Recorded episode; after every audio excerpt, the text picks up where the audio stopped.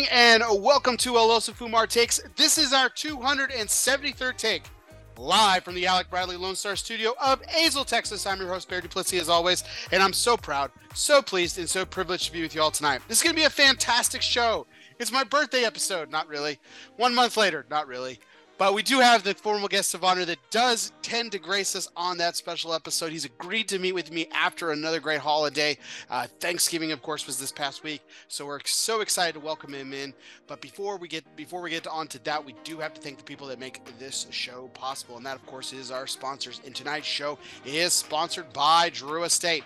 Once again, Drew Estate has done it once again, releasing the Liga Privatico Unico Porchetto, a culinary-inspired cigar exclusively for Casa de Monte Cristo. Yep, that's right, sports fans. Drawing inspiration from the traditional Italian roasted pork dish, known for its rich layers and savory seasonings, the cigar is meticulously crafted to evoke a similar complexity in its flavor profile. Liga Privada Porchetta is exclusively available at this distinguished Casa de Monte Cristo brick and mortar locations. Jonathan Drew, founder and president of Drew Estate, expressing his excitement for, you can see why I'm going to chuckle here in a second, the new global offices of Drew Estate, proclaims, "Porchetta is a meaty, in-your-face, turbulent journey of flavor and aroma. It's a hard-hitting, yet smooth and meat-loving, calculated at the very same time." Kind of like Larry Holmes' jab to the dome. It's not meant to knock you out, but damn, that was the thing about Holmes in his heyday. He could literally knock you out with a couple of jabs. Nobody gets knocked out with a jab, really. This Porchetta is like a miniature Larry Holmes. My dad was a Larry Holmes fan, for the record. Well, that says it. Jonathan Drew, Larry Holmes, smoke the Porchetta. Check out your Drew Diplomat retailers today, or check out Casa de Monte Cristo, where you can smoke the Liga Privatico Unico or Porchetta today. And welcome, everyone. This is our two hundred seventy-third take. Without further ado, it is my pleasure to welcome back one of my absolute favorite guests. Uh, he is always a delight, and tonight he's even more jolly than ever. We welcome Mister Steve Saka of Dunbarton Tobacco and Trust. Steve, how you doing tonight? Good God, you have some energy. You know, it's funny. The people who see this before you start the live part, they right. see like the normal Bear. The normal and then it's like, bam, you're like on camera. Got to go, man. Got to go. You got to get the the the, the espresso-inspired introduction and stuff. my my two favorite my two favorite reactions all time have to be Charlie Minato. Because uh, he was not expecting it. I don't think he ever saw the introduction to the show. Like you, like he's watched my show. He, I know he has, but like, yeah, I don't think right. he ever watched the. I don't think he probably just like fast forward through the beginning or whatever. And it's just, I, I mean, like his eyes just popped out of his sockets. And then George Padron is probably my favorite. He he told me he shit his pants, so that was kind of, that was kind of unexpected coming from George. So. Oh, there you go. But good it stuff, Steve. Padron shit. It was just the best shit. Yeah, it was the best shit. The best shows, Pedro. Absolutely. Uh, good stuff, Steve. Well, welcome back. Uh, I know it's been a, it's been a year since uh, you were on the show, and I, I know our schedules didn't work this year, much to your chagrin, to not be on my my birthday episode this year. I know you do it just for me. Yeah. Cause, cause uh, it broke. It just absolutely broke my heart. Yeah. To miss your birthday episode, you have no I idea. I know. The tears I know. that fell. I know exactly. The weeping, the crying in the streets. The sheer misery, the burden of despair. Yes. When was your birthday again? Last month. Last month, October. But then you had all this traveling and everything that you were doing and stuff. So it just it just didn't work out this year. And how old and how old are you now? I'm forty. It was a big one, man. I'm forty. I turned forty. A so. wee pup you be indeed. Got many, many years ahead of you. I'm on I'm on the downhill side, I think, big, big time. No, man, you're still you're probably going on toward- the downhill side. Things too. Oh, no, thank I, you. I hope. I hope you, you know what. You'll probably live longer. Actually, you you, you take better care of yourself than I do myself. I, I, I try to. Yeah. I mean, but I mean this this, this I mean I, when I'm not drinking like whiskey and smoking cigars, it's definitely like a it's definitely a steady diet of black coffee and water. So it's not really. Yeah, I'm I'm pretty sure I'm I'm, I'm doing good. I'm doing something Dude, right. You put more care into your beard than I put into my entire life. So let's just get real. This yeah, is au natural, Steve. This better is, care for you. This is au natural. This is just natural born talent, man. That's all it is. That's all it is. No so, cream, no, no, whatever oils, nothing. Man, I've tried. I've tried some stuff. Like people, something in that shit. People have like, like a bird. Yeah. People have gifted me stuff, like really, and I've tried. I mean, I try it. Yeah. It's not like I'm like opposed to it. I'm just like it just. I a lot of the creams and stuff like are real oily and greasy, and there's like I I have yeah. naturally oily tearing like Karen skin, so yeah, it's just I, like, I don't use it either. But mine doesn't get much longer than this. It starts to all break and curl under. I mean, I if I ever let like I could do what you're doing, but it's just a little too uh what's the word I'm looking for? What was the guy with the bear? Grizzly Adams. It's a grizzly little Adams. too Grizzly Adams. A little too me. Grizzly Adams. I think yeah. I think you could rock the I think you could rock the beer. I'd like to see that. That'd be cool. You kind of you kind of got something going, a little bit. I don't I have no problem growing if I wanted to. It's just I don't want to. Have you? Have, I mean, how long have you? How long have you had the goatee? Uh, probably since off and on in the starting in the early nineties through the mid nineties, but then I like really committed, like around ninety-eight, ninety. No, that's not true. I really committed around two thousand, I think, right around then, two thousand, two thousand one. So I pretty much have had this same thing. Started about ten years earlier, really said, this is it. This is what I'm going to do, you know, from about two thousand on, give or take a couple years either way. It's not like it was a milestone in my life where I was like, oh my God, I had an epiphany. I'm going to have a goatee for the rest of my life. But uh, it was somewhere about there. Um, well, I gotta say, like the, uh, I mean, if you're doing it in the mid nineties, that was before it was cool. So like let me go- tell you what it was like being a guy that looked like me in the mid nineties, shaved head, goatee, three hundred pounds. Basically everyone that looked at me thought I was either an ex-con, a white nationalist, or a white nationalist who was an ex-con. An occasional biker would get thrown in depending on where I was. Yeah. It was a pretty scary. I was a I was a scary looking thing at that age. I mean, like little kids would cringe and run. So it is kind of weird now how it's become like every bald dude on the planet shaves his head. Every bald dude on the planet grows a goatee. It is kind of like the uniform of us follically challenged at this point, but yeah, back in the early mid nineties, yeah, yeah, white power, convicts, bikers, combination of the three. That was it. That's why you just wear a hat all the time, like I do, and then it's just like an international man of mystery thing kind of going on. Nobody really knows. I wear hats a lot, but I don't. I don't tend to wear them. I don't know. I like to wear a hat when I'm outside. I don't tend to wear a hat when I'm inside. Right. I I I I'm I got a hat on at all times. Like. Um, unless you go to church with me, you don't see. Is there hair under the hat? There, there, there's hair. I mean, I don't even know if there is hair under the hat. I've yeah. never seen without the hat. Exactly. Come to church with me, you'll find out, Steve.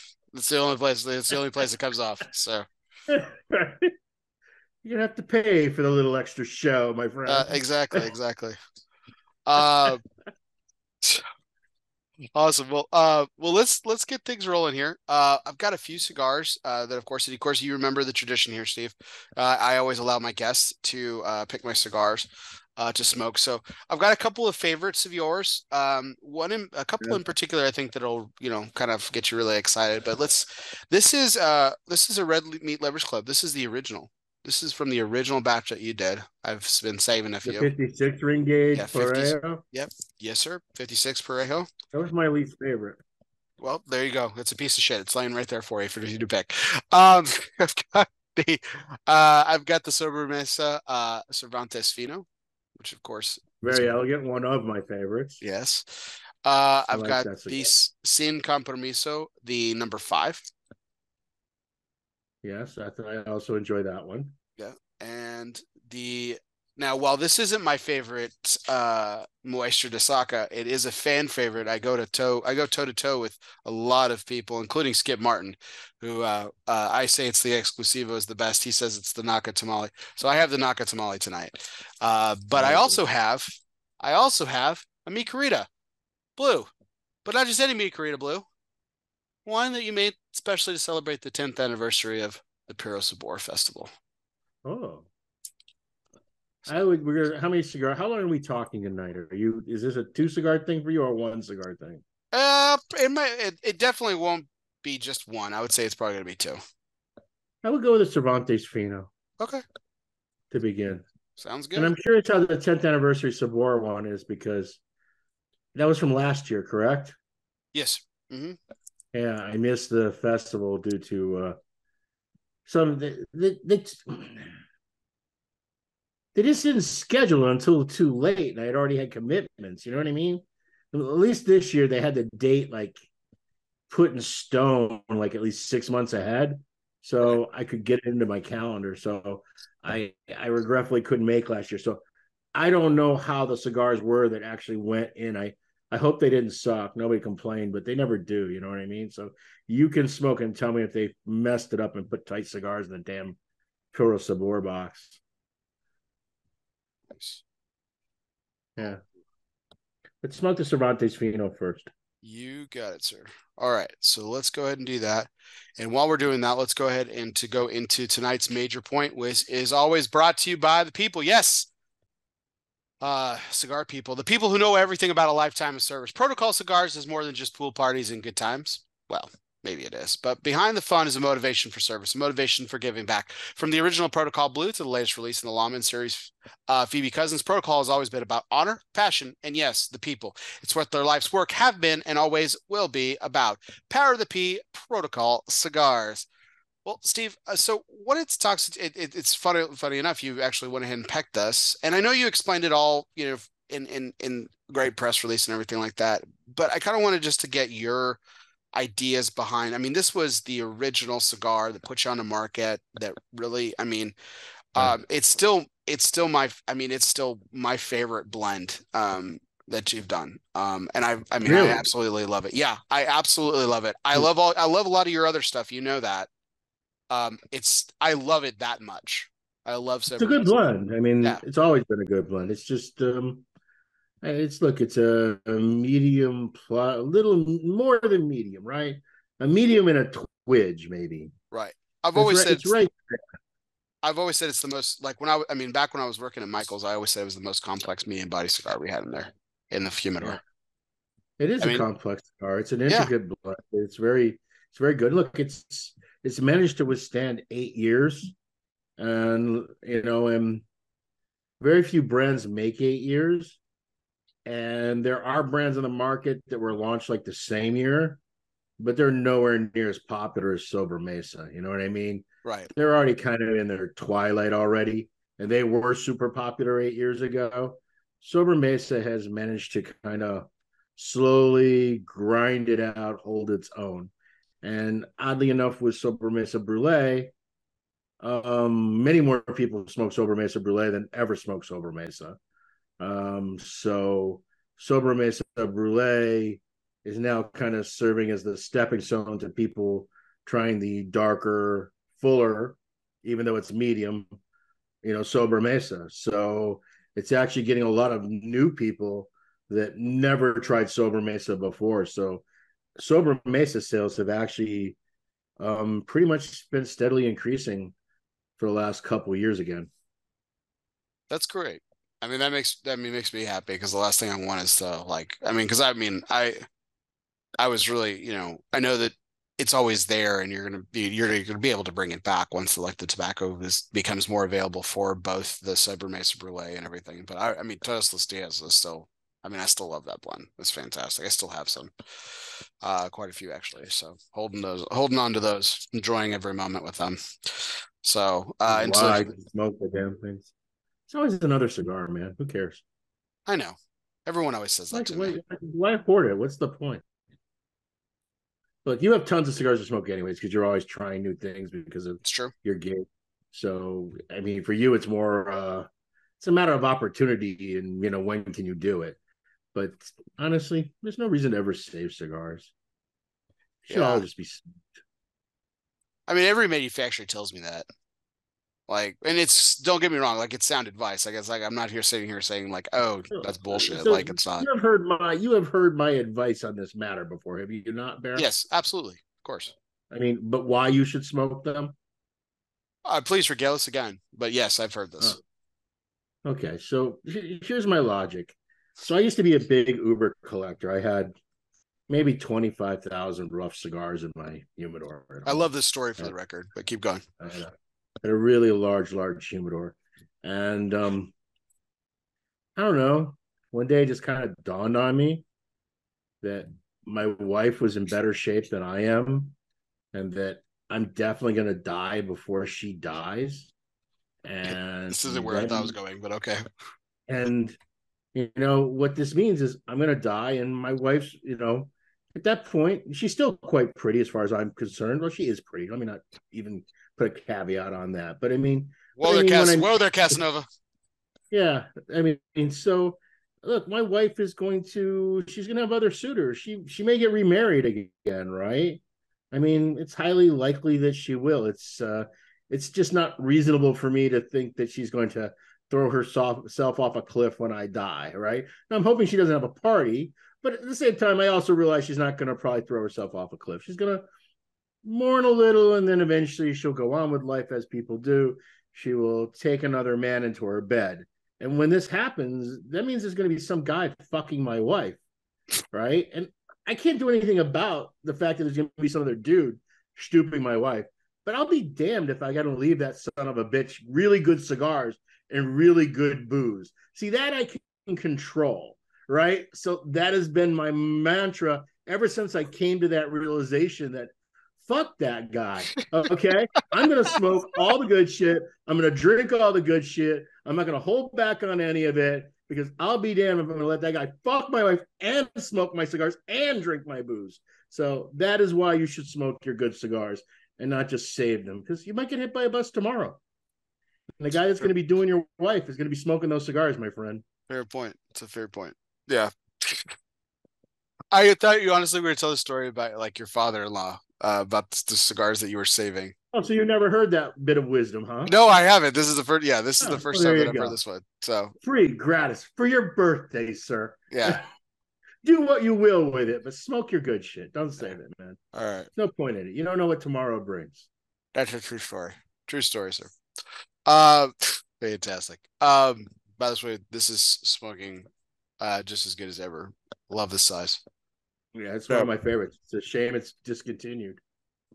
But I'll, but I'll, but I'll bring it back. Fuck them if they can't take a joke, Steve. That's what I say. No, it's, it's just a question of uh, it's commercial. It's yeah. like the shelves, they only have so much space. Right. Um, and the Lonsdale is the least popular size by far. I mean, it's not even...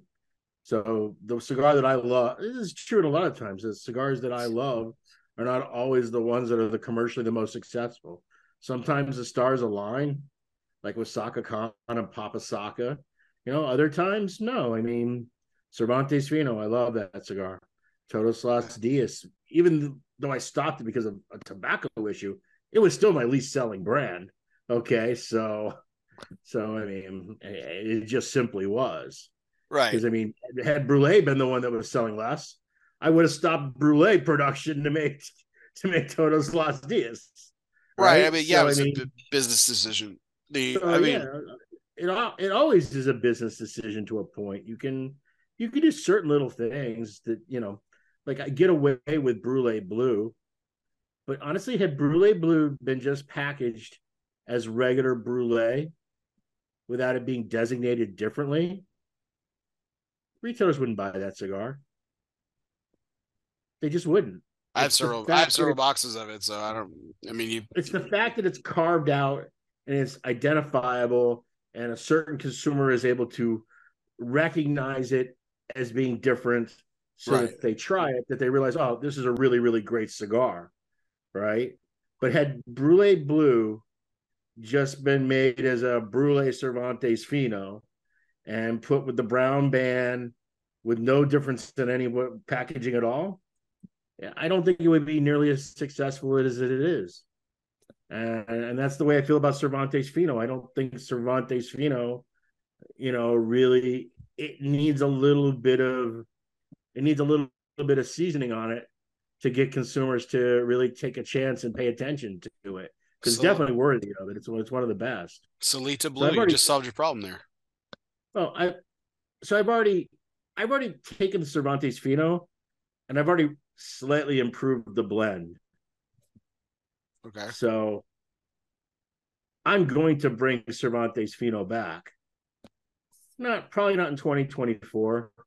Well, I'm like twenty twenty. Yeah, what year are we in now? twenty-three twenty twenty-four. Yeah, I doubt it'll be twenty twenty-four. It might be the tail end of twenty twenty-four, but it's more likely to be twenty twenty-five. But the problem with twenty twenty-five is I'm bumping into the anniversary of Sober Mesa, because that'll be the tenth anniversary. And I have another cigar made for the tenth anniversary already. So right. I don't know. I, I haven't I haven't figured this. The cigars are done. I haven't figured out the branding and the release strategies yet. You know what I mean? Yeah, I mean, so speaking of it, like you obviously you went to the you're rebranding this the Sober Mesa because you have Brulee, Brulee Blue. So you didn't want any brand confusion, so you you're designating it the Solita. Um, why did yeah, you why did just, you feel it was necessary? Because when you talk to consumers and you say, "Oh, this is Sober Mesa, this is Sober Mesa Brulee, and this is Sober Mesa Brulee Blue, and this is just Sober Mesa," just Sober Mesa doesn't sound good. The old one doesn't sound good. The original even sounds kind of staid. You know what I mean? And it just doesn't do justice to the product. You know, so how That's do fair. you, you know, when there was just one Sober Mesa, it was fine. It was Sober Mesa. But now that there's different Sober Mesas, just to make it easier on consumers, to make it easier on purveyors, um, to give the brand some identity of its own. So that way, you know, if we decide to do another Sober Mesa down the road, there'll be a way to have another moniker go along with it, and it'll make sense. You know what I mean? So changing Sober Mesa to Sober Mesa Solita is the smart thing to do. I, I was going to do it two years ago, because part of this is also reducing the packaging count to thirteen. Um, my plan was to do this in twenty twenty-one, uh, but oh, COVID really? hit. Okay. Yeah, was it was it twenty twenty-one? I can't even keep track of COVID. twenty twenty anymore. Is when it, it hit. twenty. Yeah. twenty twenty. So my plan was to originally do this in twenty twenty, at the end of twenty twenty. But then cigars got crazy, and then the box makers got so jammed up. I was already having problems getting boxes for everything. Why was it going to take a product that was selling in a twenty-five count box and put it in a thirteen count box, which would double my box problems on Sober Mesa? So I just delayed it until this year, when the box makers are fine to the point now that they're asking for work again. So, because okay. I got to make twice as many boxes as I made before. Yeah. I mean, I like the box size change um, just because it's, I mean, make, I mean, it certainly makes it easier for me. Um, and yeah, it makes it easier for everybody. Look, cigars have become, I mean, cigars have become so expensive that buying a whole box when it's a twenty-five count box on almost all the decent cigars in the marketplace, we're we're north of three hundred. We're between three and four hundred dollars a box, right? Yeah, it's just there's no way around it. So by doing the smaller ten and thirteen count style boxes, it keeps the price down where it's almost always a sub two hundred dollars purchase out the door for the consumer. So it's just easier. You know, now well, that's granted, what makes and, Sin so approachable, and even Westeros Aqua so approachable. You can grab a box of that without killing yourself. Yeah, but but when you buy a box of Muestra, you're really getting seven cigars, right? Right. But you're getting seven cigars. Uh, retail is what? Retail is like one forty-five M S R P, yeah. But you find it at the map, which is fifteen points off. You probably find that pretty rarely for like one twenty-eight, right? Walking out the door. Yeah, one twenty-eight is uh, one twenty-eight is a family of four at Applebee's, right? It's it's doable, you right. know. But if Western Osakas came in twenty-five count boxes, then that would be a five hundred eighty dollars box of cigars, right?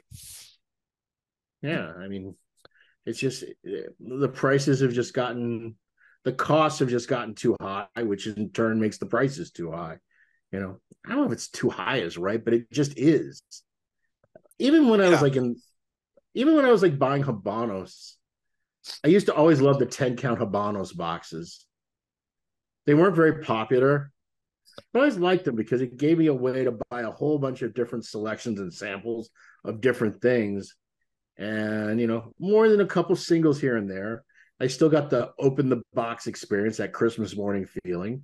So, I mean, we all like to buy boxes, right? I mean, sure. Everybody likes to buy the box if they can.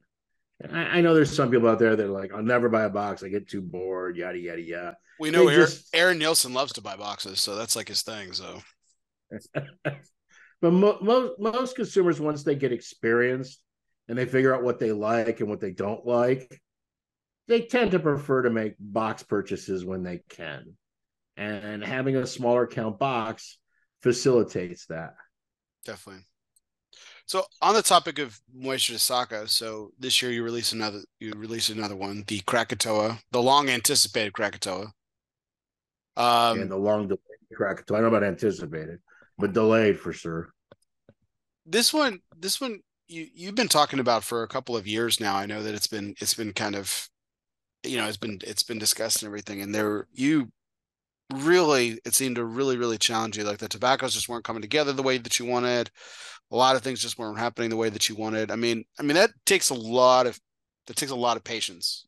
And you know, you're not you're a small family business, Steve. We talked about this before. It's not like you have the luxury of you know just sitting around and watching money just sit there. Yeah, but, so. but you more so have less of a luxury of fucking things up. It's fair. You know it's what fair. I mean? So actually, it's much more detrimental to you when you rush stuff out the door, when you're not happy with it. Look, you're going to make cigars and not everyone's going to love them. You know that. But you at least want to be happy with it when you send out the door thinking it's right. Because, I mean, the impact is tremendous when you're a small company. I mean, literally one really bad Muestra, it would put a dent on the line. Right. You know how many consumers, because they're seven in a box, they buy the Muestras blindly. I mean, a lot of boxes of Muestra sell before consumers ever tasted the first cigar out of the box, right? So I did that with Unstolen Valor. Yeah. So, I mean, you have to, it's really, it's really on me to make sure that what's in the box isn't shit or even subpar or even mediocre. I mean, when it comes to taste, look, we're going to see this with Wagashi. Wagashi is an amazing mild cigar, but it's a mild cigar. If you don't like mild cigars, you are not going to like the Sombra Mesa Brulee Wagashi. You should just skip it because it's just, you're not going to be happy with it. It's it's mild. That's what it was intended to be. Wagashi is a delicate Japanese dessert, right? That's what Wagashi is. And that's what the cigar is too. So I can't, I can't, um, I can't say that somebody's going to like everything, but I don't ever want there to be something that's inferior or subpar in the box. Sure. You know what I mean? It's a question of, do you like this profile? Do you like this strength? Do you like these flavor notes? I mean, the thing is, and as I make more, it forces you to go a little bit more afield to make things interesting so that they don't end up being, look, it's okay that Mike Rita, Mike Rita Tricky Truck, and Mike Rita Black, the, the Venn diagram on those cross all over the place, right? Sure. They're very similar blends, and you can push Umbagog in there, and you can push Red Meat Lovers in there. They're five different things, but yet they're all very similar in a lot of ways. If you like one, you're probably going to like them all, and you'll probably have one or two of the blends that's your favorite. Um, But when you start making these exclusives and these Muestras and other brands, they need to have enough uh, difference in them, diversity in the blends, that they have a purpose other than it just being a new product with a new name so that you get those initial sales. Because if I just made more of the same, I would just be taking some of my customers and moving them to my next new brand. And that's not really the intent. The intent is to gain new consumers, people who don't currently smoke Dunbarton, where there isn't something in the portfolio that really, you know, you know, gives their skirt a lift. You know what I mean? So for guys that love Mike Rita Tricky Tracas and the Straw and Stolen Valor and whatever else, they might smoke a Wagashi and go, okay, it's a good cigar, but it isn't really for me. But there's going to be other people that, I mean, there are consumers that think my cigars are super strong. And there's other consumers that think they're not strong enough. And that's always going to be the way it is. And uh, but there's definitely a consumer for Wagashi. And I think uh, and I think it's and I think with that consumer, look, and it doesn't mean that someone that does smoke heavy doesn't ever want a Wagashi. Look, I occasionally want a Higashi, but yeah, it's a morning smoke for me. It's the first cigar of the morning. Are you going to make it long? Because you're already yawning, and I, I, I obviously I'm being incredibly boring here. I'm, I'm uh, so get... well, here you go, Steve. Yeah, I was actually uh, not yawning. I was trying to get something out of my teeth that I was eating from dinner earlier, but but I appreciate the call out. I appreciate the call out. That that's appropriate. Uh, but that being said, what the uh, with Krakatoa, what what what about it was so difficult, and what differentiates it from like? So what I wanted with Krakatoa, first I was like, oh, I'm gonna make a really strong spicy cigar. That was my original intent. Okay, and I was kind of like, and then it was just like, well, this just tastes like something that Pepin makes. Right, and there's nothing wrong with what Pepin makes, but uh, how does me making a Nicaraguan cigar that's just really super strong and bitey really make it unique or special? So then I was like, you know what? What if I tried to make a cigar that was like the way a really strong cigar tastes and smells after it's been in your humidor for like a decade? So you get this really strong, spicy cigar, you know, with all of this heavy Nicaraguan filler material. You put it in your humidor, and then ten years later, it takes on this very mature, almost kind of mustiness, almost kind of uh, sweet cedar sharpness kind of characteristic. It's very hard for me to describe. Um, probably Halfwell would be better at it than me. But there's definitely a there's a certain there's a certain flavor, aroma, and texture to those type of cigars, right? Mm-hmm. And that became the new goal. To make the blend was to try to make it taste like that, but to do it without me making a cigar and putting it on the shelf for ten years, because I am a business and that's just not practical for Little Dumbarton Tobacco and Trust. That's that's practical for, you know, the Fuentes if they want to do it, but it's not practical for me. So um, so that that became the goalpost, and that's the, and that proved to be a really that's a really tough goalpost to aim for. You know, how do you make something taste ten years old that isn't ten years old? Absolutely. I, I think the, I thought the interesting thing about the Krakatoa, like you said, was a little bit, the, the spice level was a little bit different than some of the other ones and uh, the other cigars and everything. I really like the Muestra de Saca series. There's like, with the, the, the only reason I say the exception, I still haven't smoked a unicorn. Um, uh, but I know Ooh, like everyone, Everyone, everyone I know that has says it's the best cigar that you've ever made. So, I mean, that's, I mean, that's uh, some, that, that's some high that, praise. That's not true. You think it's palatable? Think right. No, no, I think it's, I think it's, uh, I think it's. Man, I spent a hundred bucks. What am I going to say unless I'm going to say it's the best cigar ever? You know what I mean? What choice do you have?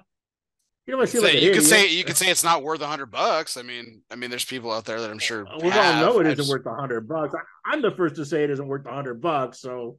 I mean, I wouldn't bother me for other people to say it. I, I'm the one that at, go to our website and just look at our description. Actually, on our website, we tell you it isn't worth a hundred bucks. In the it description, is, it the is it isn't worth a hundred bucks. But yeah, we're gonna have a hundred dollar price tag on it. So like, go get it anyway. Go get him, Tiger. uh, um, but no, I've always liked the I've always liked the Muestra de Saca series. But let's talk let's talk about this. So okay, you you you stepped in here. So I was actually gonna save this a little bit. Okay, so like let's let's let's talk turkey here a little bit. You always challenge me on to bring in the tough questions, and I let this pass like every fucking time we talk. Where okay. does this self-deprecation come from, Steve? Because you're one of the most confident people I've ever made when it, I've ever met, especially when it comes to what you know what you're talking about, which obviously is tobacco and cigar making. But yet, yeah, the thing that you are most good at in this world, like you still levy, you still levy the shit, the hate towards yourself. It's like the most bizarre fucking thing I've ever heard in my life. Like, where does it come from? Why? Why do you do that? Uh, probably a lack of confidence. Probably being the fat kid. You know what I mean? Uh, maybe I don't know. Um, look, I'm critical of everybody in a really brutal way sometimes. Right? You can ask my poor wife. You can ask my children. Um, but I'm. I'm definitely the most critical of myself. I mean, I've always been that way. I mean, it's just just my nature to be critical, to be, I'm I'm, I'm not the gla- guy that the glass is half full. I'm the guy that the glass is half full and has a fucking crack in the bottom, right? That's, that's just, it's always been the way it's been. And, you know, in some ways, that sense of um, not wanting to fail, always feeling like you're on the edge of failing, like you're on the edge of disappointing people. Yeah, I mean, it's just it's part of who I am. I mean, I'm sure it isn't healthy. I'm sure it manifests its way. Well, obviously, look at my lovely physique. Um, you know, I mean, it's, uh, it's I don't know. It's very lovely, Steve, but it's, that's beside the point. But I, I'm just saying there's, you know, it, it it's, it's, it is weird because at the same time that you say I'm self-deprecating, other people say I'm the most arrogant fuck they've ever met. That, but that's what I'm so, talking about. But when it comes, when so you talk about it? tobacco, I... right? No, like that's what I'm talking about. When you, when you're talking, when we're talking cigars and we're talking tobacco, mm-hmm. like there, there, there's a level of mastery, and I know you hate that word, and I know the industry hates that word, but there's a level of mastery and like level of knowledge with every time that we talk about it. I learned something new from you every time we talk, particularly about tobacco. It's specifically mm-hmm. about cigar making and the whole process and everything. The, the, The way that you talk about yeah, but most it. Of, but most of the knuckleheads you talk to are sales weenies. They they don't know they don't know A from B from C from D. Yeah, but we're right? not talking so about them. We're you, talking about you, and that's that's the thing that's really weird. I understand, but, like, but what I would say to you, Bear, is that if you spent time in the factories, you would talk to people that are far more knowledgeable than me. Okay, right? That's fair. It just happens to be. It just happens to be I'm the idiot that speaks English and is really familiar with what they're doing. Right. Okay. And I'm able to convey and share what I have learned with other people. You know sure. what I mean? Right. So, I mean, a lot of that is just just simply that. And then the other thing is, as I said before, and, and this is not to take anything away from the sales guys. They're absolutely essential. Look, I'm a sales guy. I'm a marketing guy. I'm the janitor. I'm everything. I'm a small company. So you have to do everything, right? So to a degree, I am. Um, but, you know, most people that, you know, do those jobs, uh, you've spent as much time in a factory as they have, you know, visiting and getting tours. Uh, you've probably spent more time talking cigars and tobacco than they have. I mean, they simply get told what to say. And often what they get told to, to say isn't even true. It isn't even accurate. It's just, this is the way we want to package and position this, and this is a story that we want to tell. And the thing is, who's going to challenge them on it? The only people who can challenge them on it is the few people that know. And when you start speaking up about it, then it's just you throwing stones because you're they're your competitors. So there's no there's no good advantage for me to, you know, say, well, that's a bullshit story, or that doesn't make any sense, or that's nonsense. You know what I mean? Right. Because it just makes you look like a total asshole. Now, when we have a conversation about something where you say to me, hey, uh, Steve, what's medio tiempo? And I explain what medio tiempo is, eh, then maybe it takes some luster off the story. Okay, but it isn't me directly attacking what they're saying or what they're doing. It's me just explaining the, what medio tiempo actually is and what it actually means and how it came to be. Um, so, I mean, look, that, that's definitely an advantage to be able to be able to do that. But by no stretch, I mean, I think in anything, the more you know, the more the more you realize how little you actually do know.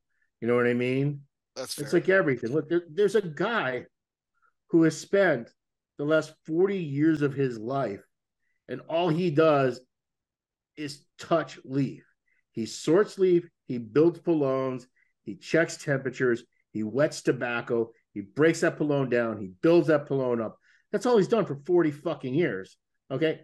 That guy knows way more, right, just from the feel, the touch, the smell, the sight, than I could ever possibly know, right? There's just no way I can compete with his level of knowledge. Now, here's the dilemma. That's all he knows. He can't make cigars. He probably may or may not be able to buy tobacco. He's definitely not going to be able to sell cigars or brand cigars or distribute cigars or do all the things that are necessary, all the legal and all of this other stuff.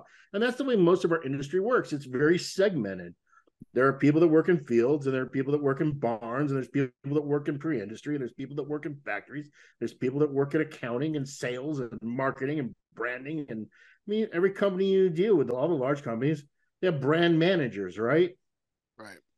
Every every large company has an individual brand manager that's supposed to be the steward of that brand. But that brand manager isn't the guy that's actually creating the blends or choosing the tobacco or saying, oh, this for, this Cologne's ready, this Cologne isn't ready. Oh, I want you to bump this one up. Yeah, I know we've been only letting it go to one hundred eighteen, but I really want to force it a little bit. Let's push it a little harder. You know what I mean? They're, they're not involved in that way. Right. In my case, I regretfully or or thankfully am. But it's part of the fact that we're just so rinky-dink that there's nobody else to do it. I mean, that's true, and it's not, though, Steve. Like, I mean, just in some of those descriptions right there, I learned a couple of things, you know. But like that's, but that's my point, is that, like, you know, that you say half the people say that you're like the most arrogant person that you've ever met, and then some people say like you're self-deprecating, and like, which is it? That's why it's kind of confusing to me. It is, it is both, and that's I think that's why it's so confusing. Like, no, look, I'm, I'm confident. You should be. I know, I know that we're doing an exceptional job. I know that we're making really exceptional cigars. Mm-hmm. I know that we're standing toe-to-toe with anybody. But I also know that we're a small family business still that can be squashed at a moment's notice by any of the big companies. They have all the wherewithal. Yeah. They have everything. They have the money. They have the resources. They have the teams. They have the salespeople. They have the marketing people. They have the social media people. They have everything. They have more, way more tobacco. Good God, out of all that tobacco, you don't think they could make some amazing fucking cigars? They just don't.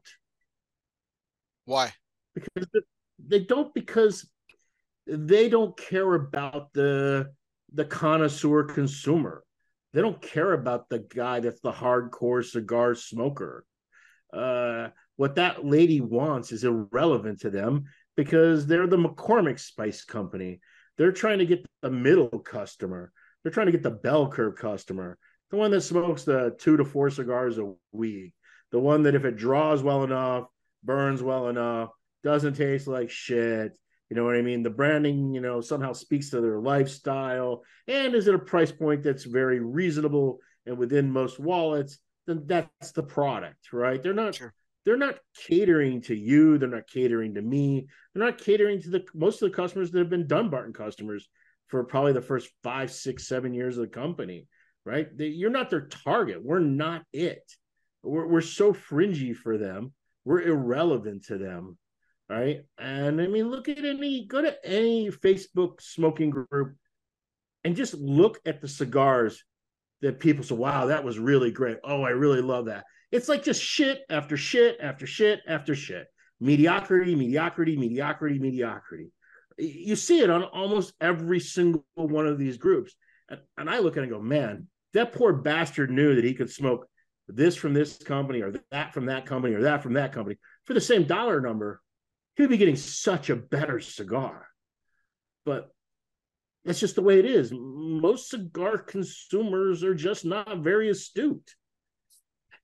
And as a result, the companies that manufacture cigars are making for that consumer. They're not making for the Dunbarton guy. Right. That that just that isn't their customer. And let's be honest. Let's just think about this for a moment. Let's say they did make something that was just incredible, amazing, absolutely phenomenal. Us pricks wouldn't give them a chance a day. Wouldn't give it a chance. We would pass right over it, right? That was going to be my next question. From the company that makes all the mediocrity, all the in the middle, all the okay, all the decent, all the fine, okay? So we as consumers wouldn't even give them the love if they did it. Yeah. I mean, that's, I mean, I smoke a lot of, I smoke a lot of the big company stuff, and there's some cigars that I really enjoy, but they get passed over by a lot of people, like you said, because the people in our crowd don't give them, don't give them a chance a day because they've been burned so many times. And there's just so much, there's so much more mediocre, mediocrity and everything. But like you said, you can't afford mediocrity. That's no, the I can't. That's, this size, you know, heck, if I if I become a if I become a big company, I can become average too.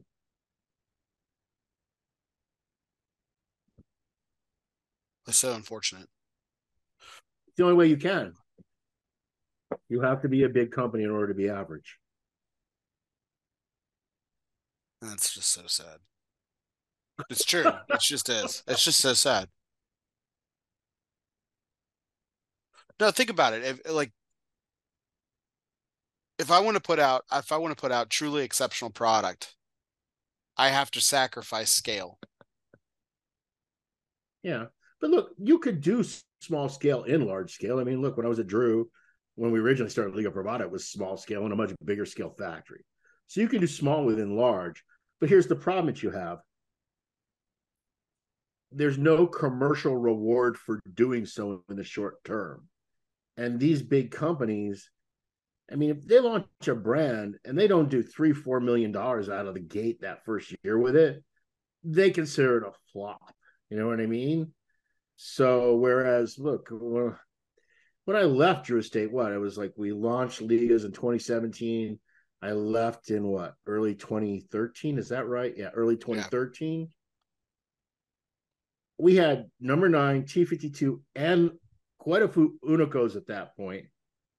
And it still wasn't a three million dollars brand. You know what I mean? And that's after six years. No, it's fantastic cigars, five years. Let's say five years. Five years, fantastic cigars, fantastic blends, great branding, great packaging. Huge sales team, great. We had everything. And yet still, it doesn't register for the big companies.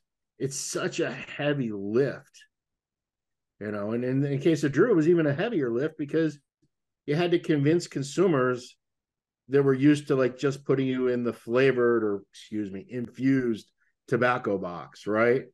So you had to get them to actually give you a chance.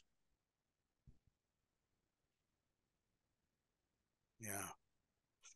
Going back to, um, again, just kind of like some of these decisions, again, staying small, but working stuff. I'm curious about this decision. So I know, I know it has to do with brand ownership. Uh, you know, you had the opportunity to create the Red Meat Lovers Club, the original one that I showed you a few moments ago. Um, right. And then now you've, now you've decided to take, Uh, like I guess take ownership of the brand is not really accurate because you've always had the brand, but to take ownership and make it national. I've never owned the brand. That's that's the reason why it's national.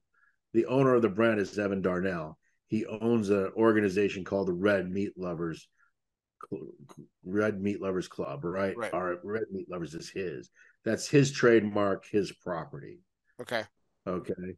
Um, I was just the guy that got tapped with making a few cigars for a charity dinner in South Florida that were branded with Red Meat Lovers. And then that moved into becoming a store exclusive that we repeated, I think, five times. And by the time we got to the end of the fifth time, we were doing many thousands of those every as an annual release as an exclusive for, for Smoke In. And, um, Evan wanted the brand to go nationwide. He wanted it to be on the shelves of everywhere.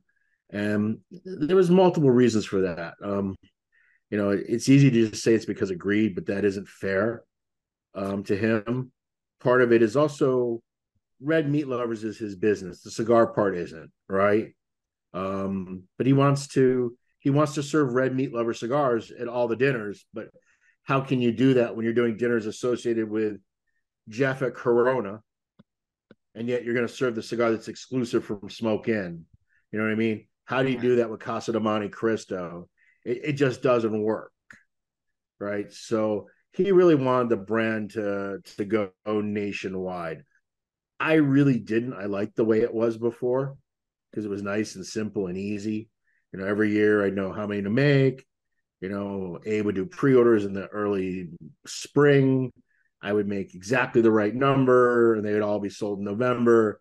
nice, clean, easy check, required no packaging because I didn't have to sit on a shelf.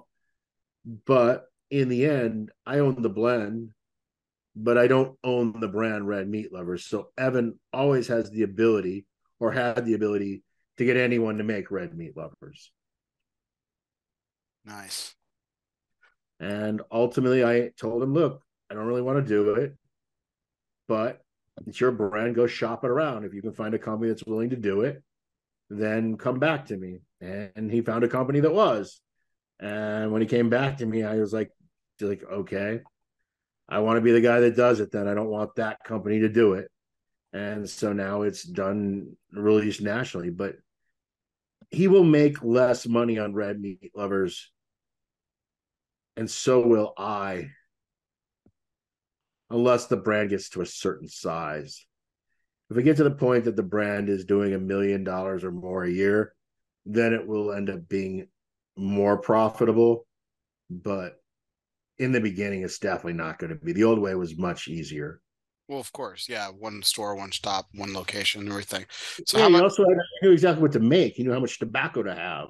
Right. Now, I, I've been making. I mean, we launched Red. We we debuted Red Meat Lovers at the trade show. We started shipping it about two months ago, but I've been making Red Meat Lovers since like January. I've made Red Meat Lovers every month since January.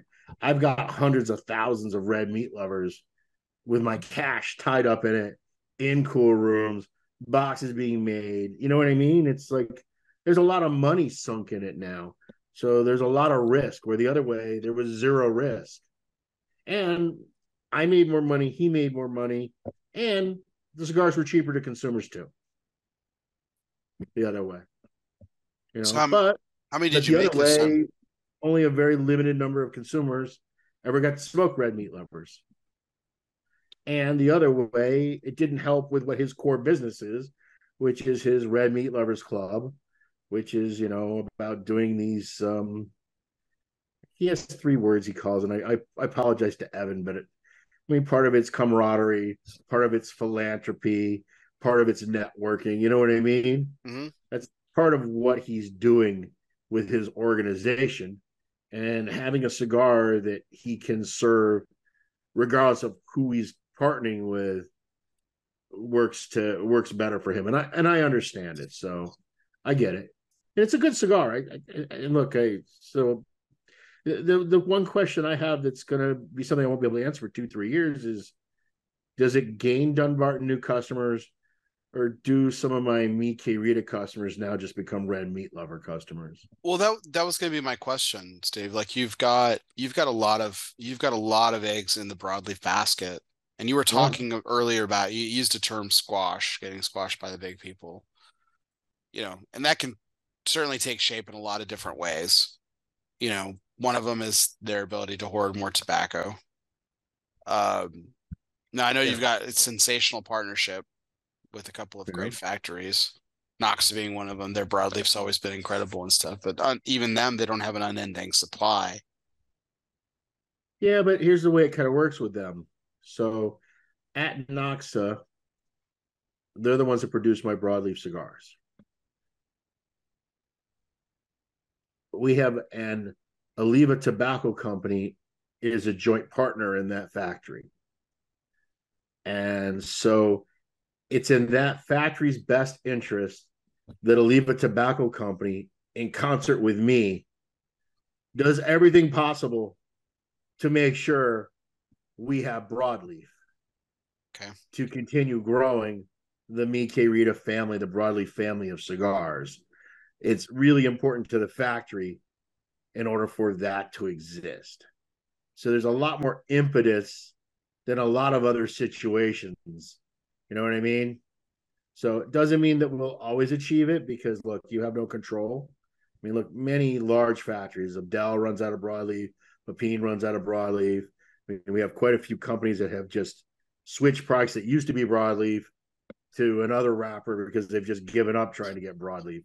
And yet, just say I mean, Pen- Pennsylvania, that's what's happening. Yeah, but the thing or is, San Andreas, or they're changing it to San Andreas. Look, I'm not a big fan of Pennsylvania Sea Leaf as a wrapper. I find it a little too sharp, and I find it a little too rough. But yeah. that's a flavor thing, right? So I get it. There's going to be people who are going to like it. I love San Andreas, but neither San Andreas nor Pennsylvania Sea Leaf are a good one-to-one trade for Connecticut broadleaf. Right. Connecticut broadleaf has a very certain te- taste and texture to it. Mm-hmm. It's got this really nice, loamy, rich farm soil earthiness to it. And it's also got this really inherent sweetness. It's got these really nice chocolatey undertones that none of these other wrapper varieties give you to the same degree. Broadleaf has a very specific flavor to it, and that makes it unique. And even the broadleaf that we're growing in Nicaragua at this point, and I'm sure there'll be plenty of Nicaraguan broadleaf cigars in the marketplace over the upcoming years, because a lot of people have been growing it. I just uh, don't think it tastes the same. It just doesn't. That, you know what I mean? Right. So, look, some tobaccos I like better when they're grown in a foreign place. I like Ecuador Sumatran wrapper way better than I like Sumatran grown Sumatran wrapper. I find Sumatra from Ecuador tastes way better than Sumatra from Sumatra. Okay. But when it comes to broadleaf, I still think Connecticut grown broadleaf is better than any of the other broadleafs I have tried from anywhere else. Now, that's my opinion. I can tell you that from an advertising marketing perspective, there is going to be a very big push in the upcoming years to tell you, the consumer, that Nicaraguan broadleaf is the next latest, greatest, best thing ever, because they have no choice, because that's what they have available to them. And that's going to be even more difficult next year, because this year's crop was a total disaster. They had not, they had all sorts of blue mold problems. Um, I, I haven't enjoyed it terribly. Not to say that I won't, and not to say that all of them are bad. I just haven't really enjoyed it as much as I like genuine U S broadleaf, to your point. And where you are too. And let me say this. So, uh, so we've been growing broadleaf in a couple farms that I work really closely with. And we are in our fourth year now of growing broadleaf seed in Nicaragua. And we have finally realized a couple different things about how to grow it that makes it better than the way we were originally growing it. It, and I'm not going to share that out loud because it's kind of a trade secret of this particular farm. Um, but it took a while to come to this conclusion, because it's not intuitive, and it's not the way you would naturally do things when you're talking about how you place your crops. Um, but every year it gets a little better. So we are going to get to a point that it's going to become a good wrapper. But in my opinion, it's never going to replace Connecticut broadleaf. I don't see anything about any of the Central American grown broadleafs to date that make it challenge the flavor profile of the original. Now, here's the problem. The original is becoming more and more difficult to get. It's becoming more and more costly to work with. Um, and maybe eventually uh, we'll have no choice. I can tell you right now, I have no intentions of making anything more in broadleaf at this point as a brand. Um, I might do, you know, a, a shop exclusive, you know, five hundred boxes or something, a thousand boxes, you know, something, you know, ten thousand cigars, who cares? But I have no current intention of adding any more broadleaf to the, to the mix brand wise. Uh, Red Meat Lovers has really kind of pushed me to my edge. It really has. Yeah. And that, that's kind of, that was going to kind of be my point, was like, you know, I mean, I can certainly appreciate all your expressions, and I do. Um, but with, again, with the red, red meat lovers and everything, I was just like, cause you've talked about, I mean, you were the one who actually educated me and used this terminology for the first time to where I understood it, which was cannibalizing your own product. Right. And so like, that was, that was kind of my initial onset. It was like, okay. Well, if you look I, at Red like Meat, it. It's one of the reasons why I made it all trunk press. The only one okay. I didn't trunk press, look, the original Red Meat Lovers that you have, right? The, the six by fifty-six, which at the beginning, I don't know if anyone heard this, it's my least favorite of them. It was the first one, right? Right. I liked the second year, which was the same cigar, a little better than the first year. I, I get a little better as time goes on. Um, but I did not make that part of the Red Meat Lovers brand. Um, the only one I kept was because it was just too weird and too kitschy not to, was the beef stick. But the other three sizes, and look, beef sticks are going to be the least seller. I can already tell you that. It's six by forty-eight. Interesting. Um, oh, yeah, yeah, yeah. Okay. Yeah. So, but the other three, the Robusto, the Toro, and the Gordo, they're all trunk pressed. I decided to go all trunk pressed for a reason, to provide at least some differentiation between. So you will not see a trunk pressed meat kit reader. Now, maybe you'll see a special meat kit reader black that I trunk press. You know what I mean? In the future. Not that that's on my radar, but I'm going to leave Red Meat Lovers being the trunk press, and I'm going to leave the others as Parejos to provide some element of delta separation. And the other thing that I have to ask myself is, look, I'm comfortable saying meat kit reader, but most consumers aren't. Um, and the meat kit reader packaging, I think the bands are quite elegant, but the yes. boxes are the boxes aren't much to look at, right? The original blue and the red, they're just very simple, you know, flat lid, kind of hobnail style boxes.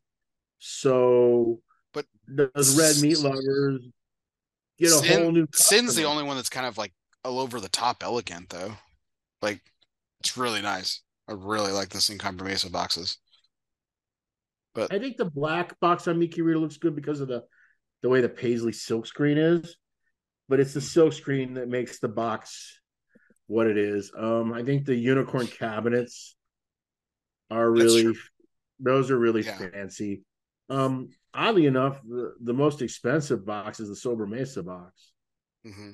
because of the papers and the edging strips. That's interesting. Yeah, I That's mean, uh, look, the Sober Mesa boxes, you notice manufacturers don't release boxes like that anymore. That's true. Nobody makes that style of box. It's way too cost prohibitive. Just, just the artwork, the tooling, the everything that you need to do to make that traditional dress box is just not. It's just not practical anymore. So it's really uh, something of a bygone era at this point. Uh, everything has gone to much simpler. You know, they might have a fancy printed label, but they just kind of stick it on the interior of the box and the center of the box. You know what I mean? Not a lot of boxes with edging strips on them anymore. Not a lot of boxes that have the full, you know, the side seal, the warranty seal. That's uh, that's uh, the full frame-to-frame vista with the with the edging strips, with the filettes. That's uh, that's a uh, that's a pretty uh, pretty done thing. And you'll see companies now, they'll do it, but they're now faking it by doing a cardboard box. And they just print the box to look that way, right? Right. But it isn't a true, it isn't a true dress box the way the boxes used to be done. That's good. All right. Well, so what this... I'm thinking is, I'm hoping that between the trunk press, the rather simplistic name Red Meat Lovers, it's pretty self-explanatory. Everyone can pronounce it. Most cigar smokers like red meat. Uh, the simple, bold red band, um, the box presentation, maybe it'll attract a totally different uh, fly to the well. Maybe it'll be a new consumer. We'll see. Time will tell. Have you ever, did you ever consider changing the name to Meat Kit Reader? The way no. that you've done with Solito?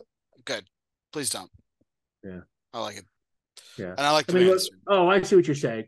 No, I, I can see somewhere where Meat Kit Reader, the original Meat Kit Reader, will get its own name too. Because you have Meat Kit Reader Tricky Trock and you have Meat Kit Reader Black. I, I can see me just maybe just Meat Kit Reader Blue or something like that, you know, but it, nothing will change about the cigar. It'll, it'll be the same thing as, you know, Sober Mesa Solito is just Sober Mesa. Mm-hmm. The box looks the same. The only the bands are the same. Cigars are the same. The only difference is the little cliche is now going to say, instead of saying Sober Mesa El Americano, it'll say Sober Mesa Solito Toro. And that's also part of just the brand now reaching a wider audience. Right. I can get away with these cutesy names on the fringy stuff, but it hurts the core stuff. Um, it's much better for the average retailer and consumer to just call a Toro a Toro, a Robusto a Robusto, a double Corona a double Corona. And that's what we did in Sober Mesa Brulee. And you notice in Tricitraca, I went to being the numbers equaling the size. Kind of wonder, I wish I'd done that with Sin Compromiso. That maybe I was being a little too, uh, a little too clever by one. Which will get us into some other questions here in just a second, but we do have to take a break for one of our fun segments, which is always brought to you by United Cigars. And uh, Steve's appearance tonight is, of course, also brought to you by United Cigars. Uh, featuring Loggiano Ivana, distributors of Jose Dominguez, Bandolero, Garofalo, The Firecracker, and the highly acclaimed Out of Bay, Byron, and now Alfonso lines from Selected Tobacco. Smoke one today and start living United. So, Steve, this is the presidential trivia segment. It's multiple choice. You've done this before. So, um, in nineteen fifty-four, the Eisenhowers started this dreaded holiday tradition for presidents in the White House. Dreaded holiday party tradition. What's that? Yeah, pardoning, pardoning the turkey. Nope. Uh, that's Thanksgiving. So this is Christmas. Um, but well, I missed uh, it. I'm sorry. I was trying to listen. I was trying to look at something else. I'm supposed uh, to a Christmas thing. Yeah. So in nineteen fifty-four, the Eisenhowers started this dreaded cro- uh, Christmas tradition. All right, was it? On was Christmas it? Tradition. Yeah. So was it A, giving away fruitcakes to staff members? B, seeking out Hallmark to create the first ever White House Christmas card? C, hanging tinsel from the White House official tree? D, hung mistletoe throughout the White House to attract kisses from other foreign heads of state? Well, it was Eisenhower. Had it been L B J, I would have gone with the mistletoe, but I don't think Eisenhower was that dude. Um, Johnson would have hung a mistletoe on his Johnson, dude. Uh, yeah. I mean, and that's a that's a fact. I'm not trying to be grotesque. That's literally what he would have done. Um, tinsel was really popular, but I don't think they adhere to that. Plus, they have eight million trees, so they probably have some tree with tinsel and some trees without tinsel. Because I mean, where they have like, I remember I saw some documentary one time. They have like a, a hundred Christmas trees in the White House or some nonsense. Um, I'm gonna go with a fruitcake. It's a good guess. Hanging tinsel yeah. sucks. Uh, it's actually the it's actually the Christmas card. So why, yeah, the Eisenhower sought out Hallmark specifically to create the first ever official White House Christmas card, and that was sent out. So, do you send out Christmas cards? Have you ever done? Well, it? Funny you should say this. First off, personally, I don't do shit with the cards, um, but my wife does. So Cindy, Christmas. so Cindy does Christmas yeah. cards. Got it. Cindy does. We have, as a company, have never sent out Christmas cards. Dave Lafferty and Cindy Saka have decided that we should send our customers Christmas cards. Okay? At least our good customers Christmas cards. Okay. I think it's a total waste of time. I think it's utter bullshit. I did my part. I made a custom Christmas card.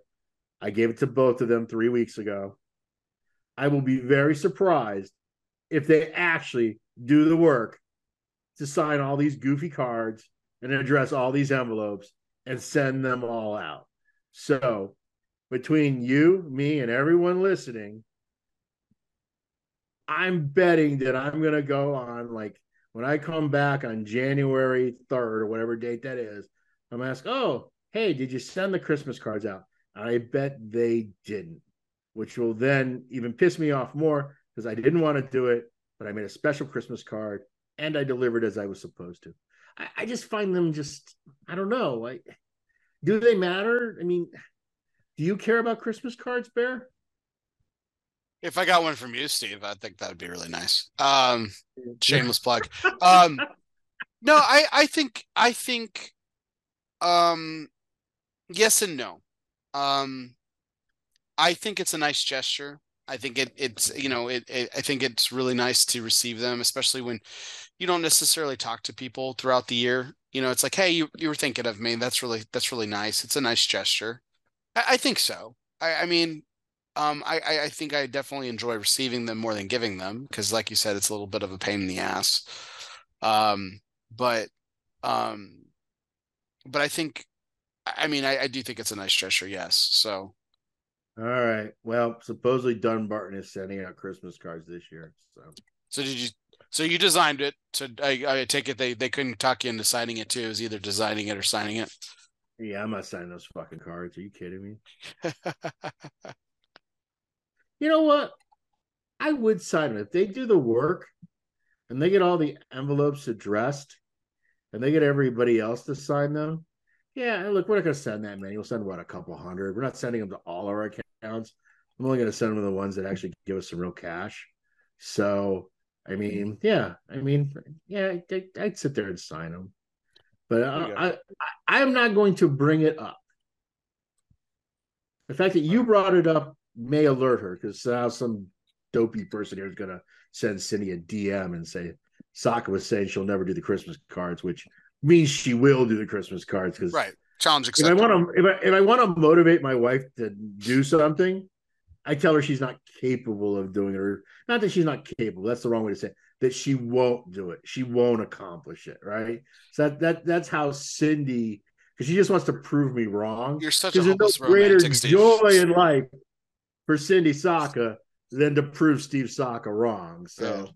so yeah. So somebody You're... will D M her and go, hey, Sokka was talking smack about you last night about you won't do the Christmas cards, which means she will. So you're such a hopeless romantic, Steve. Your your marriage axioms tonight are just like they're just like off the chain. Like, um, but uh, okay. So the uh, so I mean, how I mean, how do you feel? Like you, I guess you, they're the same way you feel about birthday cards. I'm assuming it's just like you really don't give a shit if you get it or not. Of utter time. Look, for me, all of these things are about children. Birthdays are for children. Christmas are for children. You know, Thanksgiving's a little different. Thanksgiving is the whole family coming together. But all the all the joyous parts of these kind of celebrations, for me, they center around the children. So look, if you have young children, um, I think it's more special. Um, if look, if Sure. you treat Christmas as a time for family reunion, then okay, I can understand why then it has a little bit more significance for you. But uh, yeah, we. Uh, but as a general rule of thumb, I'm pretty. Uh, I'm not anti-Christmas. I'm not extra Grinchy, but I always welcome the break, to be honest with you. That's the part I like about Christmas the most. It's just because, you know, look, the factories are going to... Let me look at my calendar here really quick. So the last day in one factory will be the eighth. Uh, the last day in the other factory will be the fifteenth. And for us in our industry, things really, really just not much happens from about the middle of December until the day after New Year's, right? So it's one of those really odd, unique, quiet spots. I mean, most companies slow down in the holidays, right? But the cigar industry comes to a grinding halt. Right. Um, on our end, not for retailers. Retailers are, they got to do their Christmas parties and they got all their holiday stuff to do. But as a manufacturer, the factories are closing mid-December, right? The customers, our retailers, they buy very little, you know, because if they don't have it on the shelf already, they're not going to get it in time. So, I mean, this, the end of the first week of December, maybe about the December tenth, at that point, all real sales pretty much stop. You just do a little fill-in. Hey, I need two boxes of Ancho Largo. I need a Sober Mesa Robusto. I need three of this. I need one of the, you know what I mean? But there's no major anything happening at that point. Um, you don't tend to do, even for the sales and the road warrior guys, they're not doing a lot of events. They might have one or two Christmas party events they do, but everything really slows down a lot, much more in our industry than a lot of others. Um, so it's a, it's a, It's a nice little respite, you know, that we get in the holiday period. Problem is, it's never long enough. I really wish it was like ninety days long. That would be fantastic, but that's never going to happen. And then this year is going to be even more challenging because trade show is in March. It's going to be, it's right. going to be bad. That's my concern about this going into it. And I've mentioned this on a couple episodes, so I know my audience is just going to get bored with my point because I beat this dead horse into a ground. I don't think it's a problem this year just because the it's you're going to have the quick turnaround. Uh, I think manufacturers are a lot more prepared. I'm sure you've got stuff that are ready. It's ready in the till. It's no, ready. I think it's the opposite. I think it's going to be much more difficult. Well, here's my concern. So think, like you're talking about the shutdown, right? And you and I know that retailers blow the doors off. Like they go fucking nuts. They want to push all the stuff out with the holiday, right? And it makes sense. They do. And they're going to try to push everything out because, again, at the end of the year, they don't want to pay inventory tax. Well, right? some some places have floor tax, other places don't. Sure. Okay. But it overall, yeah. Or overall, most people don't want to pay the inventory tax. So that means by the time that you guys start cooking again in January, and that's time that shelves for a lot of retailers, okay, not every retailer. There's some retailers that are better than others, and they're just always stocked, and they make plans this way. You know, it's because Jay Jay Davis got on me about this, but Jay's not the ordinary retailer, so that's that's always my argument. Jay is like he's going to be prepared. He's going to have his shelf stocked year round, but right. the But for a lot of shelves, the average consumer is going to go into the average humidor, and it's going to be barren until all, until about February. Well, it won't be barren. What it'll be barren of is, you have to understand, when you go into most humidors, seventy, eighty percent of that stock that they have on the shelf really is just not turning very much. In right. most humidors, it's twenty to thirty percent of the stock that's constantly flipping. And the rest of the stuff is just kind of there gathering dust. They'll sell a few of this, a little of that. They'll have some shit that they're never selling, that they wish they had never bought, that has just been occupying space forever. Um, right. The problem that you have is retailers just don't buy in the winter months. Doesn't matter that their inventory is light. They uh, look, cigar sales, they, they go down. Look, you can't smoke outside in a lot of places. Yeah, hardcore junkies like us, we're smoking cigars out twelve, you know, twenty-four seven. But that guy that's smoking on the golf course, he ain't doing that. The guy that's barbecuing in his backyard, he ain't doing that. That's fair. The guy that's hanging out watching his kids in the pool, he ain't doing that. You know what I mean? So sales slow tremendously in the winter. So the retailers don't really actually have the money. They don't want to eat. They don't even want to buy. They only buy what they must buy, right? It's because, my God, I have people that are asking me for red meat lovers, so therefore I have to buy red meat lovers because I know as soon as it hits my shelves, it's going to sell really, really well. But they're very reluctant to buy really any serious inventory until spring is kind of broke. Right. You know, when spring breaks and things and that's start my getting point. Normal. That's my point. Is that so it's what's going to be- happen is we're going to go into this trade show, and I think it's going to probably be one of the worst ever because the bulk of our customers are going to come to the trade show when spring hasn't broke for many of them. Um, I think part of the way I think is I think I mean one of the benefits for us as a trade show is when we were doing it in the summertime, you were instantly able to ship if you were ready and you could collect cash. Right. Um, it's going to be very hard to collect a lot of cash in March. It really is. That's and also weird. Retailers are going to be very reluctant to commit even on future stuff because they haven't started to have cash roll in again. Right. So March is going to be kind of an ugly time for a trade show. Now, in the long run, the spring to spring schedule is the right way to go. Uh, March is a little too early. The year after is in, towards the tail end of April. That's much better. Right. Look, if I could pick the perfect date, the perfect date on the calendar would be May fifteenth. May fifteenth would be the absolute perfect ideal date. That would be when the retailers have already started to have four to six weeks of like, okay, they've had sales, they started to come back, things are good.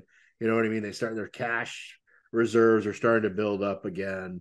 And yet it also gives us two to three extra months to get new products out during the course of the remainder of the year before we end up in the dead of winter. I mean, you see it now.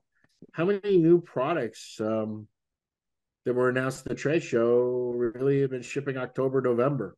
Right. That's, yeah. And then again, we're going to go into early December, right? Exactly. That's one of the reasons why I don't actually think we as manufacturers are going to have a lot of new stuff at the trade show. I could be wrong. I don't know what the other companies are doing. I, I think, yeah, I think you are wrong, Steve, just because, again, the amount of new product that I saw, I think you were, you were a huge exception, a huge exception to what I saw on the trade show floor this past year. Wow, um, we had a ton of new product this year. I know. That's what I'm saying. You're the exception. I saw, I didn't see a lot of new product overall. Oh, so you think that they're just going to make up for yeah. it in the next cycle. And yeah. maybe that'll be the case. And look, maybe that'll be smart, because I'll be sitting there holding my dick without a lot new. And uh, that'll make it even less likely that retailers will give me uh, a decent payday. I mean, I've already pretty much told my team to expect P C A sales to be half of what they were this year. That's what I'm planning on in my mind, is for actually a fifty percent decrease in sales at the March P C A versus the July P C A. Yeah, that's. I I mean, I'll, I'm interested to see what it does. I mean, I'm excited about the change. I think overall, like you said, the spring to spring makes sense. So long, long term, it's the best. Yeah, going going to the spring to spring schedule is the ideal schedule. It's just it's going to be a little rough this first go, for sure. I know we got a little off track here, but that was our presidential trivia segment, brought to you by United Cigars, featuring La Giana Ven and distributors of Jose Dominguez, Bandolero, Garofalo, the highly acclaimed Atabay, Byron, and now Alfonso lines from Selected Tobacco. Smoke one today and start living united. Now, we've got a couple other fun segments here, but I, I kind of wanted to tie this into a couple of deep dives. We've already talked about the the enigma that you are, the self-deprecation, the arrogance, right? But yet there's this there's this overwhelming magnetism, and don't bother denying it, please, that you have. He's a motherfucker. What? I said sexy as a motherfucker. Yeah. There you go. Yes, go indeed. So there's this that man alive.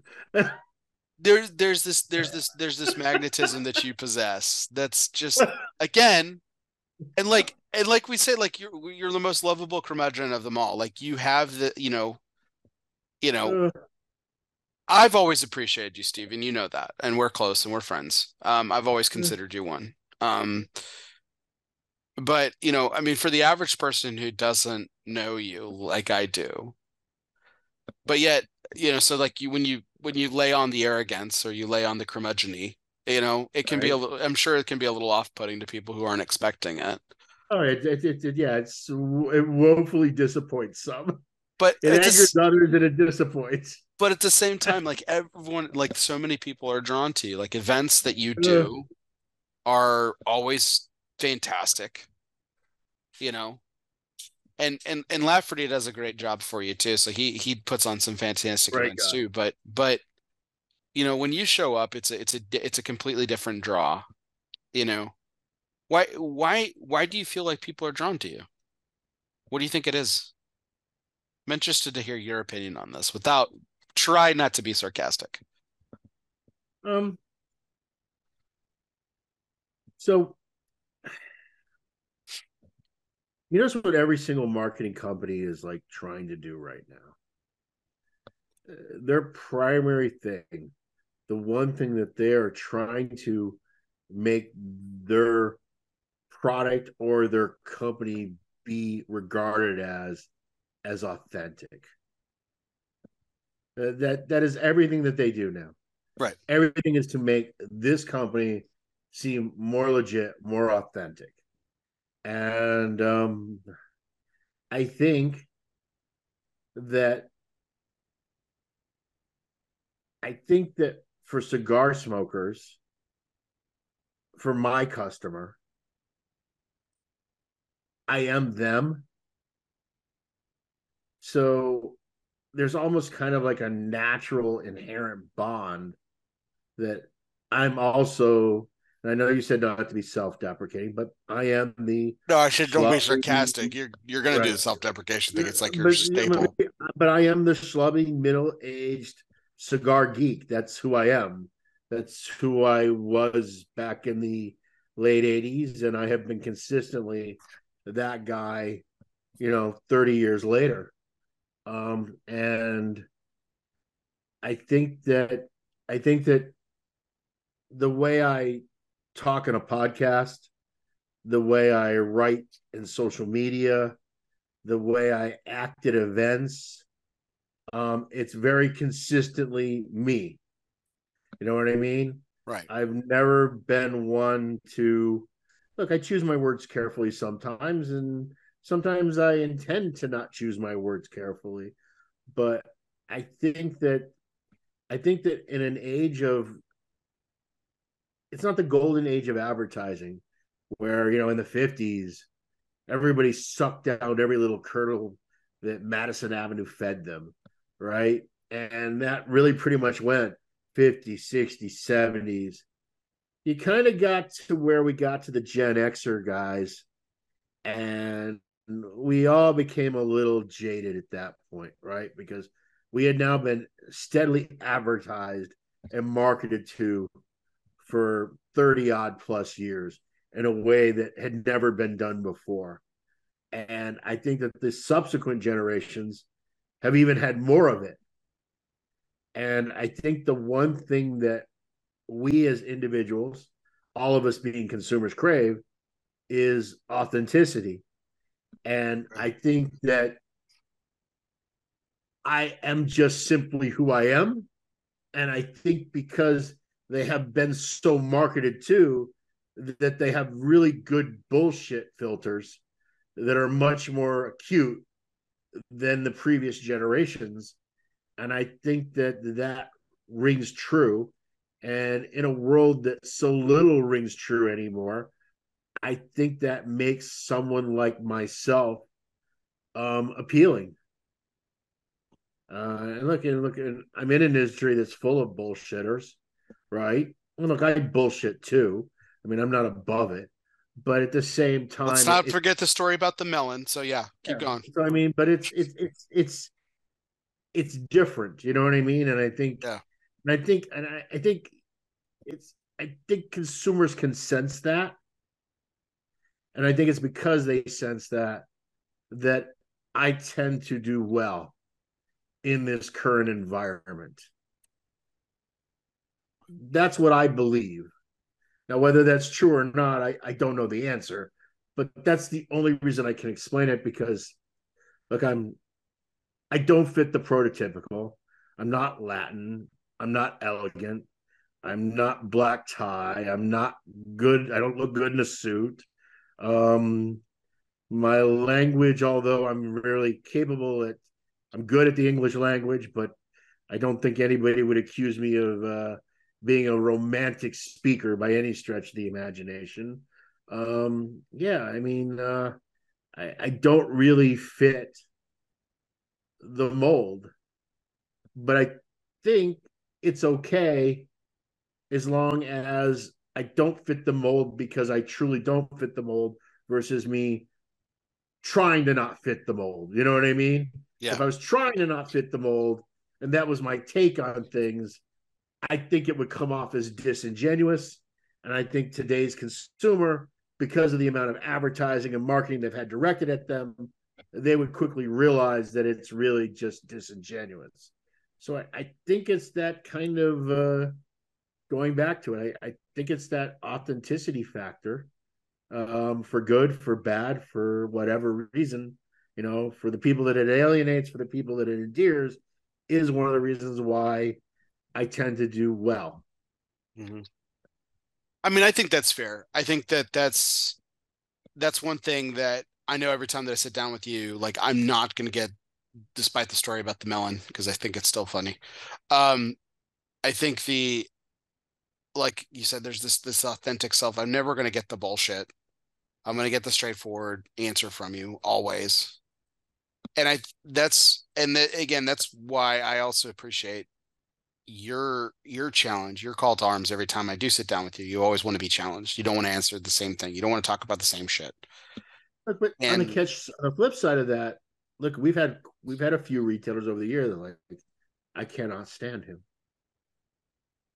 cannot stand soccer, and they'll never do business with us.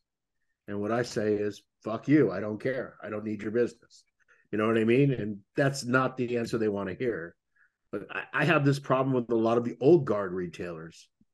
They're so used to being pandered to and catered to, and they come from this old world thinking of the junkets. You know what I mean? And I consider many of them dinosaurs. And the fact that I say that out loud is just absolutely insulting to them. But the numbers are the numbers. The industry is moving in a certain way. There are retailers that are literally out there crushing right now. They're doing fantastic business. Okay. They just don't happen to be them. That's what I was going to say. I think that's. They the- don't understand why they're not them. They can't grasp why they're not them.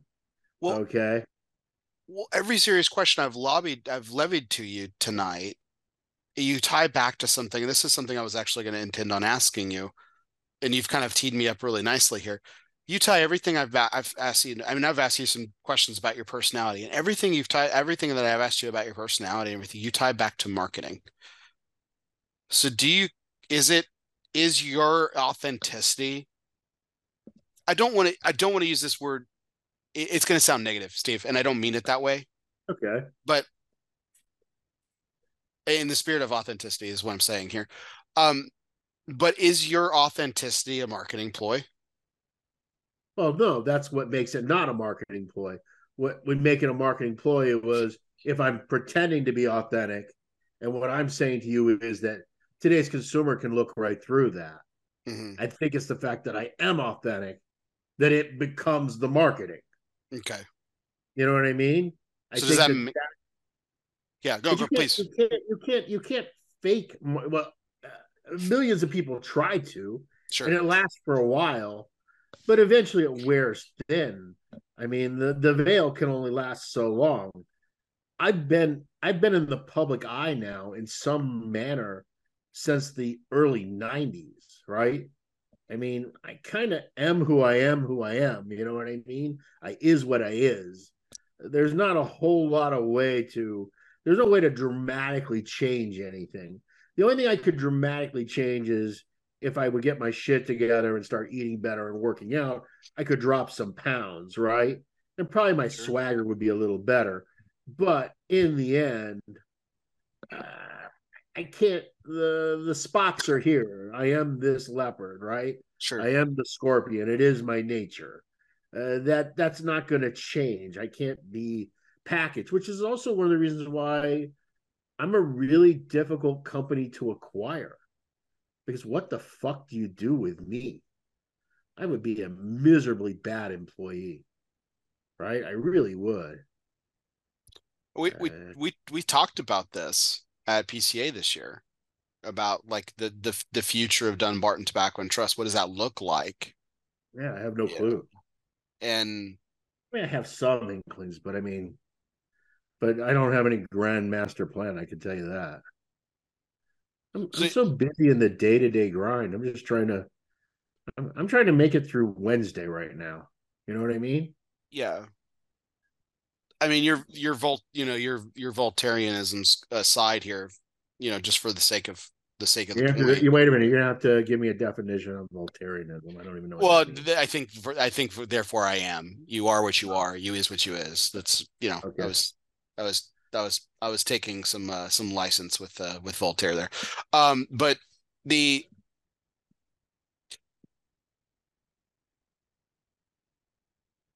I mean, if, if I would, if I was to, if I was to acquire Dunbarton Tobacco and Trust, yes, you might be a miserable employee, but you're also, and this is, and I'll ask this question and then I'll answer, I'll answer it too. Cause I have an answer for it, but I mean, do you consider yourself to be a marketing genius? Yeah, I'm better at it than most. That's for damn sure. I think you're. I think you're exceedingly better than. What you have to understand is, I'm marketing to me. I am the consumer, so who better? I mean, right? You understand these guys that are in these companies. They're not hardcore cigar guys, right? They're lifestyle guys. They care about their golf game. They care about their trips to wherever. They care about their yacht. They care about their their Bitcoin position. They, you know what I mean? They're they're into a million different things. I'm a cigar guy. I'm a cigar geek. I'm a tobacco nerd. That's what I am. So therefore, I just have to make shit that I like and that makes sense to me. And as a result, it gets a certain consumer base. Now, can that consumer base build out to the average person? Maybe, maybe not. I mean, that's always the challenge you have as a small company. There's like there's like a variety of different humps you have to get through. And we're in the hump right now that's probably the most difficult of the humps.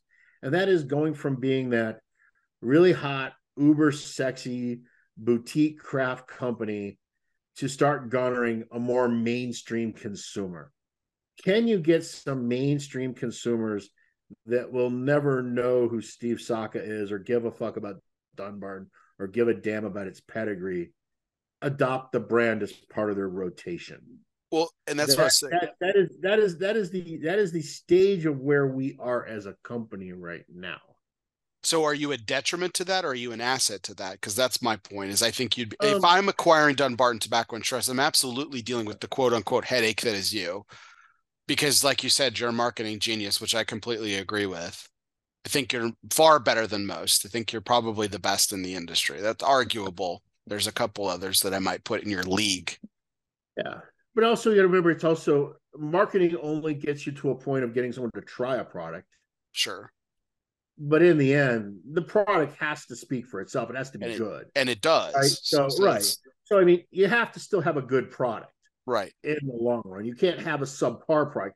You can market to a degree. Look, I'm not naming names. That's your job in the media to do. We all know there are some companies that the best part of the company is the marketing. It's not the product, right? Yeah. I think in the, I think in the case of Dunbarton, I think the product is really s- superior. I think it's really worthy. Yes. So I think that, that's the difference it, between you and Gurkha there. I say I name names, all right? That's the difference okay. between you and Gurkha, right?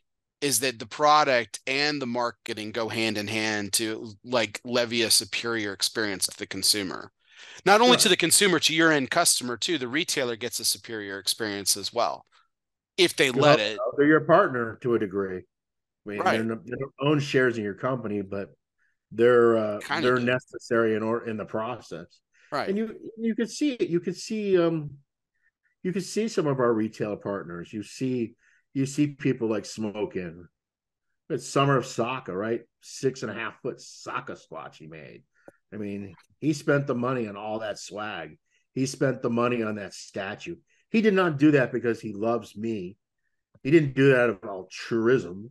Okay, he did sure. it because he knew that the customers would buy the product, right? I mean, same reason why Ronnie is so crazy on my product. He knows that if he convinces a customer to start smoking my product, there's a high likelihood that they're going to become very loyal to the brand and hopefully loyal to him and the service he provides his customers. Mm-hmm. The same reason why someone at Rockies, they make they make the little Glencairn glasses, right? I mean, think about this. I'm in a position right now where I have retailers making swag on my behalf. I'm not making the swag. I'm not even paying for the swag. They're actually making their own swag because they so believe in the brand. Okay? I mean, you realize how crazy that is?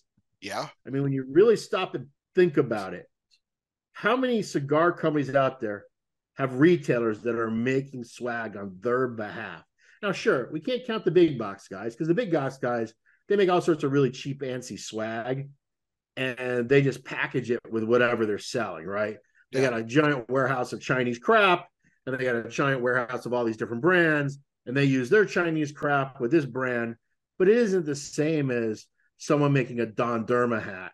It isn't the same as someone making a special, you know, Christmas ornament for the Christmas for Sacca Claus. It isn't the same as someone making a Sin Compromiso uh, whiskey glass. You know what I mean? It's a much, much different situation than that. And and and they're not doing that out of the goodness of their heart.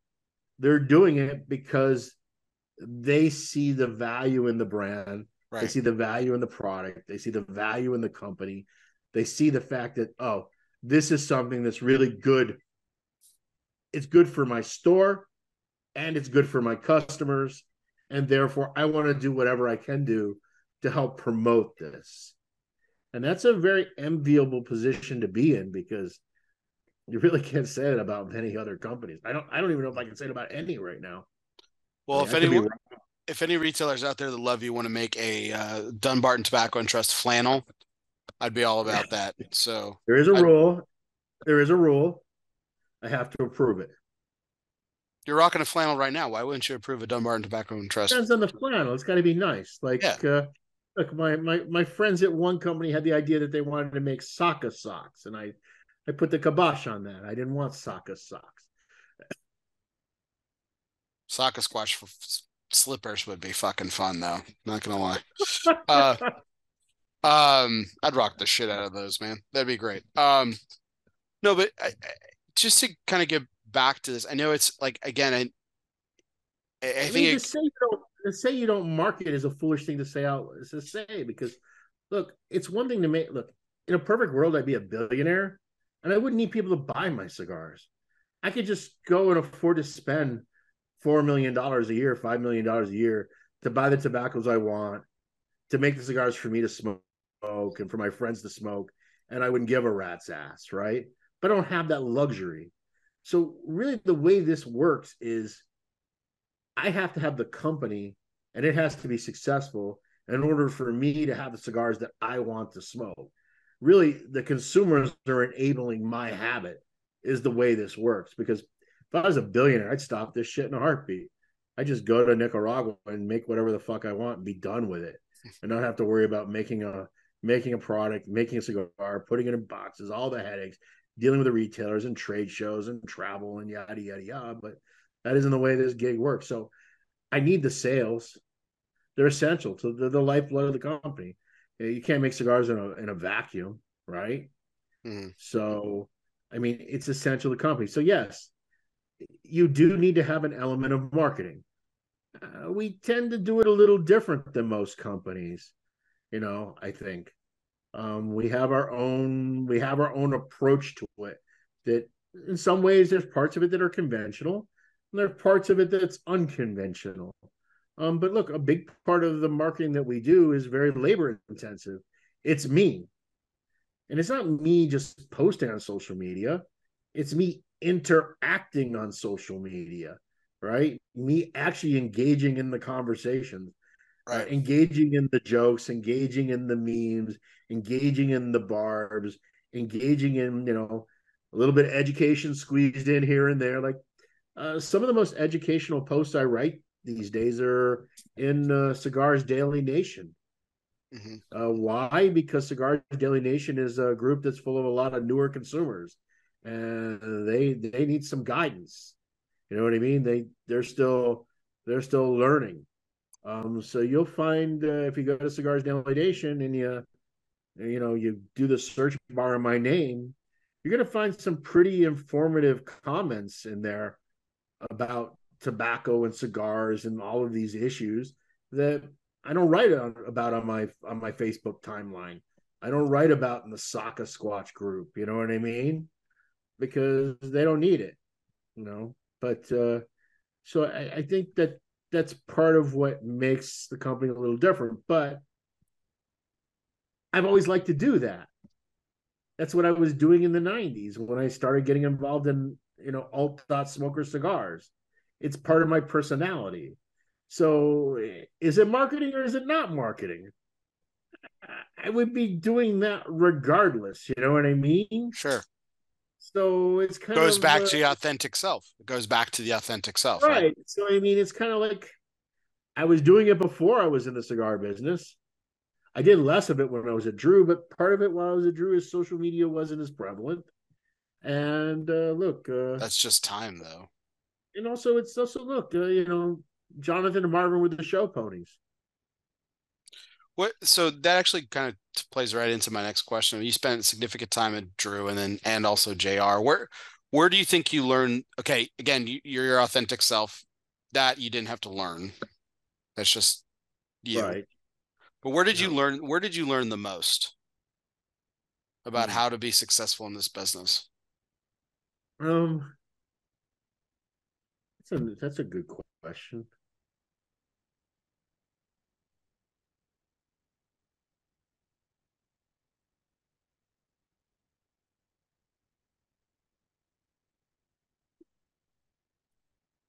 I learned most of the business stuff while I was at J R. I learned I learned a lot more about factory when I was at Drew. You know, day in, day out operation kind of things. Um, you know, but uh, the business side was definitely more J R than was Drew, because at Drew, I was really the person that was kind of the leading, you know, setting the setting the goalposts. You know what I mean? So it was a little different. I mean, it's like everything. You know, I still learn shit now. You know, you, you you never stop learning stuff, right? Right. I mean, so I don't, I don't know that it's easy to pinpoint. Man, I've got my eyes are stinging. This cigar's killing me. Don't ever buy these. These are awful. There it is. Yeah. Which one are you smoking? Which one are you smoking? Saka so- Khan or the Papa Saka? Saka Khan, man, that's crazy. Smoke is so dense, man. It's killing me. Did you uh, spend a lot of time with right. Rothman on a daily day? On a day to day? Uh, yeah. I mean, Lou was different. Lou was, uh, Lou was not the person that said, "Let me sit you down, young boy, and teach you, young Padawan, the ways of the." You know what I mean? No, it was, uh, it was much more a listening to him talk, seeing the decisions that he made, and occasionally asking questions like, "Why?" And that's really how you learned with Lou. It wasn't a direct kind of like mentorship kind of position. So, I mean, but if you pay attention, you always learn a lot when you pay attention, right? It doesn't matter where you are. I mean, the more you pay attention, the more you learn. So, I mean, that was a tremendous opportunity. You're, you're, I mean, at the time, the number one retailer of cigars. Mm-hmm. Uh, we would do those catalogs like every eight weeks. We had, in any given week, we had a dozen different deals running. You start to learn a lot about what makes a consumer jump and what makes a consumer not bite. You know what I mean? Right. I mean, it's just, there's a, you know, that flurry, that level of activity and that large of a customer base, where you're directly retailing to that consumer, it's very educational. Right. Look, I mean, there's a lot of stuff that I learned there that I don't employ at all. I mean, because when I was at J R, the model was the discount model. The model was fast, fresh, and cheap. I mean, there's nothing about what I do now that fits in the cheap box, no. right? So you can't say I've embodied the Lou Rothman philosophy to the cigar industry. Um, I haven't, but I learned a lot. And I mean, and the other thing too is I also understand that I can't be the cheap guy. Well, it's that, that it's that thing that's floating around social media quite a bit. It's like you can be one of the, you can be two of these three things, but you can't be all three. And if yeah. you're only one, you're going to be unsuccessful. It's fast, cheap, and good. Well, if you're yeah. cheap and fast, it's not going to be good. Of course. And if you're fast and cheap, you know, if you're fast and cheap, it's not going to be good. If you're good and fast, fast and good is expensive. Yeah, it's not cheap. Yeah. You know, and cheap and good is not fast. And cheap and good is not fast. Yeah. Yeah. So what are you? Fast and good? I think another, I think not another, cheap. I think another. I think another advantage I have too is, you know, that quote: "A jack of all trade is a master of none." It's you heard that of, quote before, right? But it's not the. But it's only part phrase. of the quote. It's only part of the phrase. Yeah. It's not the whole quote. It's it's the uh, you know the you know the jack of all trades, the master of none, but better than the master of one. Correct. Is I'm paraphrasing it, but mm-hmm. you know, being involved in all of these segments, you're garnering and you're learning about all of these different stages and all these different steps. And that just makes you better able to provide a better quality product that's branded in a way that makes sense, that's packaged in a way that makes sense, that's distributed in a way that makes sense. I mean, there's a lot of things on the back end that the consumer never considers. Mm-hmm. But look, retailers are dealing with dozens of vendors. How that relationship is from business to business dramatically impacts what they put on their shelves. Yeah, absolutely. Okay. It's not just the cigar or the brand. It's what's it like dealing with that company for credits, debits, memos, invoices, packing lists, you know, how's the email communication?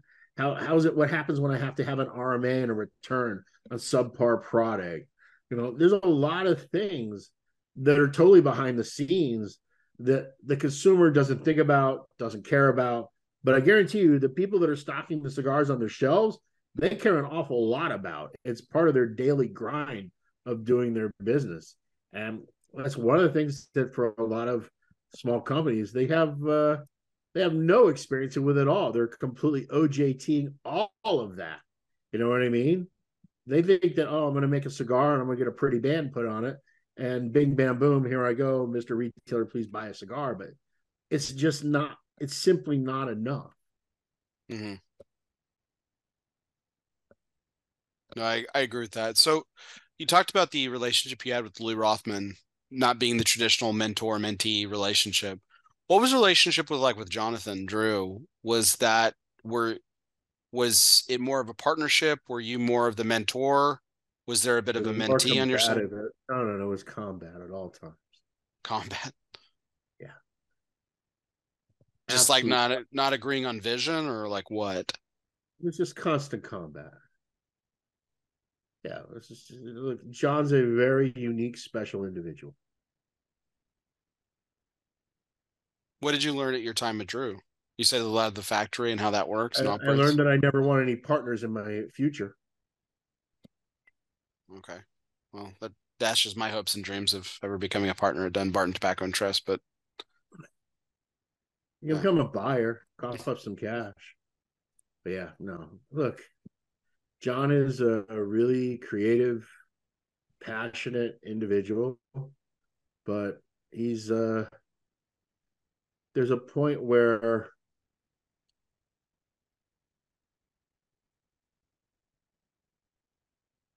there's a level of being just an artist is not good for business. Business. And John, in my opinion, left to his own devices, there would be no Drew Estate.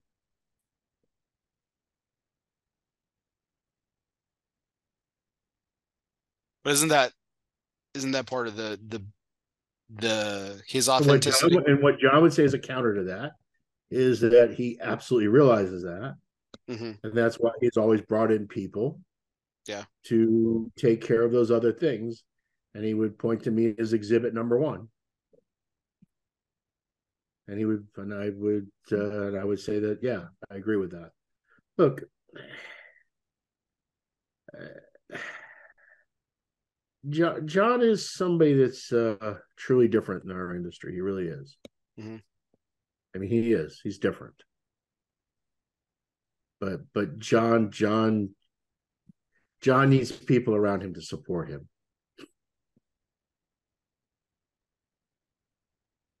And that's his authentic self, right? You, but your authentic self is obviously different.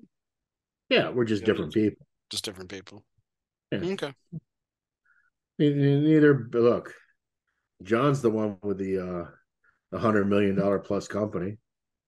I'm I'm the one that's the guy cleaning the bathroom still. So there you go. Here, just give it time, Steve. Just give it time.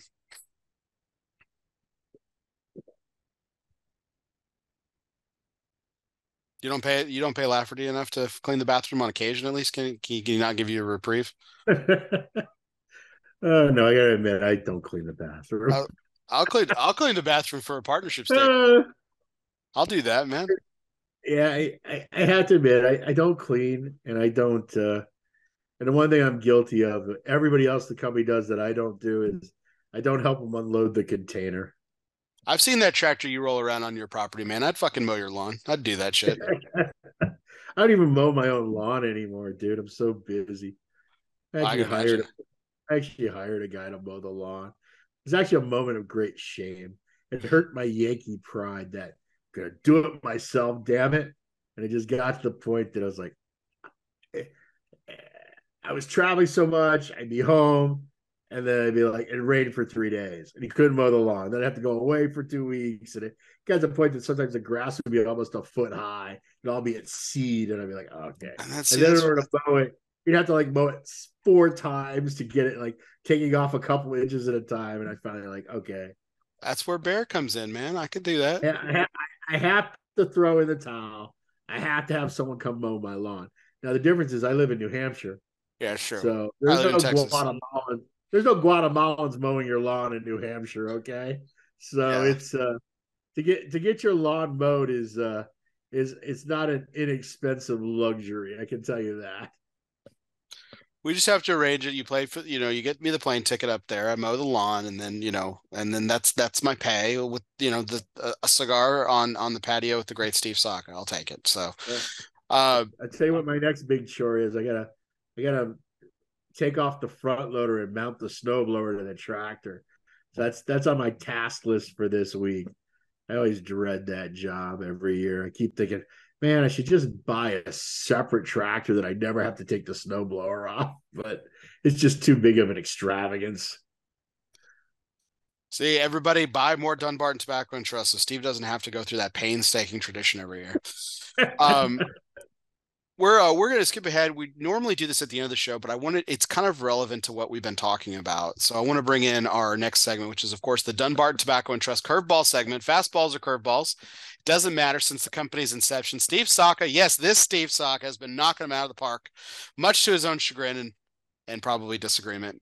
Eight consecutive years. Eight. Count them up in the consensus top three. Congratulations to our good friend, Mister Steve Socka. You think this will be the year I, you think this will be the year I miss? No, thousand percent. No, all my money, all my money, Steve, all my money on it that you make it again. Consensus. See, this scares me. The fact that everyone is saying that means I won't. Mm. That's the problem. Because mm. because humans are contrarians.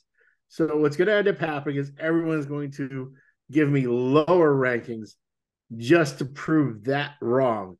And I want everybody out there to understand that has not come from my mouth. That has come from their mouths, okay? This whole that I'm going to do so well yet again. That's not – that is not me. Safest, safest bet in the world, man. I'm good with it. I'll, I'll die. I'll die. I'll die on that hill. I'm good to go.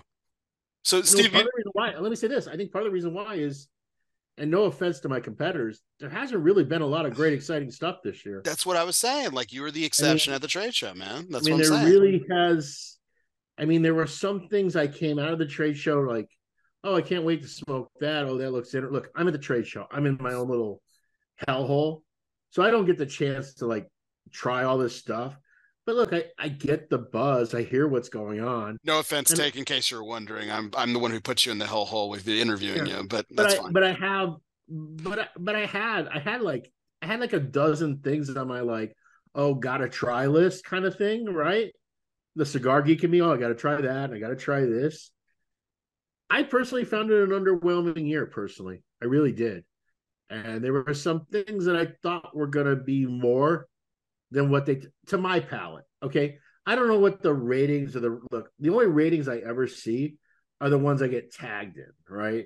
So I have no idea what other cigars are like getting super high scores and what other cigars are the running. I only, I only know what my own little stuff is going on, but there weren't a whole lot of standouts for me this year. There were a few, but there weren't as many as in a normal year. It seems as though this year,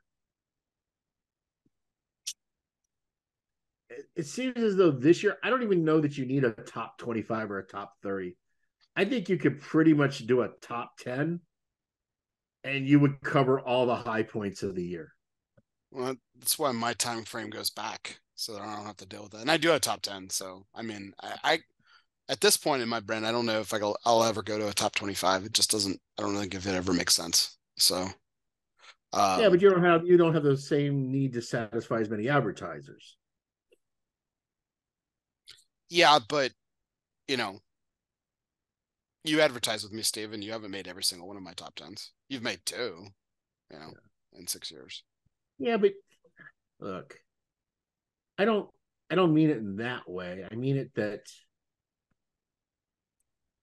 what I advertise with everybody, right? The only people I don't advertise with currently is Cigar Aficionado, and I don't advertise with uh, Cigar Journal. Now, I will start advertising with Cigar Journal because our international sales have gotten to a point that it now those retailers, because for those consumers out there that don't know, Cigar Journal started off as European Cigar Journal, and it's a much more prevalent magazine in the international market than a lot of the others. And look, they do good work at Cigar Journal. Um, so probably in twenty twenty-four, I'll start with them. Um, but look, I... I try to support most of the media sites. And I don't do it because I think it's going to get me better ratings. I don't do it because I think it actually generates more sales. I do it because I just think that the more discussion there is about cigars, the more reviews there are of cigars, the more YouTubes there are of cigars. I think it's just generally good for the whole industry. Mm-hmm. And I think if it's good for the industry, I think ultimately it's good for Dunbarton, because I happen to think we have one of the best products in the market. So therefore, if the industry does well, we as a byproduct will do well with it also, right? right. So, and so that's kind of the way I look at it um, more than anything else. But I, I don't think that there's a direct quid pro quo. And, I, and as someone who has a very poor relationship with my friends at Cigar Aficionado, I can even say in my heart, I do not believe that advertising determines the number one, number two, number three cigar. I don't. I, I there's plenty of people that have given Cigar Aficionado gobs of money over the years, and they never ever got a top scoring cigar. Now, you will not get a top scoring cigar if you're not an advertiser with them. That is true for the most part. They'll always sprinkle in one or two just to make the list seem legit. Okay, but I don't have a problem with that, right? I mean, you uh, look. I don't. I don't visit retail shops that don't carry my cigars. Just that simple. I, I don't support those who don't support me. That's, that's so I, I don't. I don't. I don't begrudge. I don't begrudge any publication that that that does that. I don't think they have some sort of like obligatory duty to be fair and just. I, I just don't think that's the way it works. So on that note of just your time and history in the cigar industry, so here's the curveball question, Steve. You've been smoking cigars for a long time. You're a cigar geek, as you've said. You've said it even on the show tonight. Sure. So you've smoked a lot of cigars, apart from all the Dunbarton Tobacco and Trust creations that you've created. So what's a, what's a cigar that you would want to try in all of your history of smoking? What's a cigar that you wish you could go back and recreate that isn't one of yours?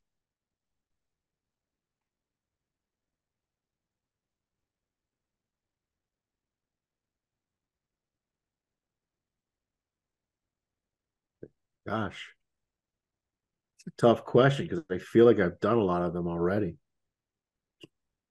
Um, you know, Brûlé Bleu is a recreation of the way the Davidoff Habanos used to smoke to me, the Dom Perignons.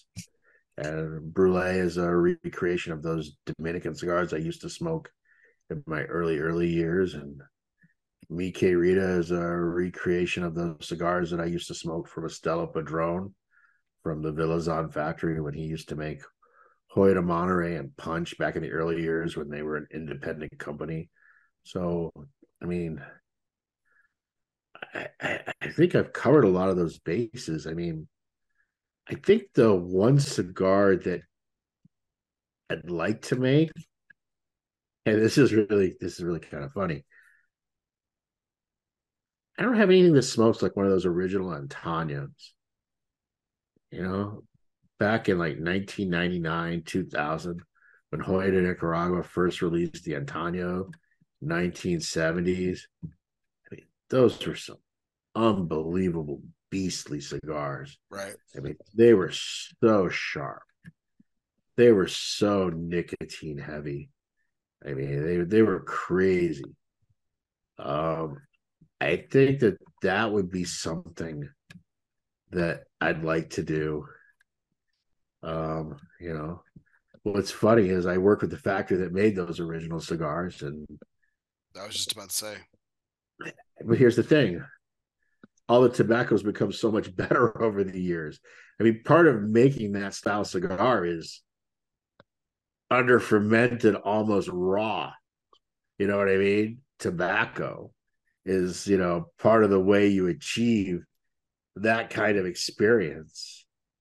Um, and that's really hard because it's a it's a pretty small window you have to operate under. It's a very hand-to-mouth kind of situation.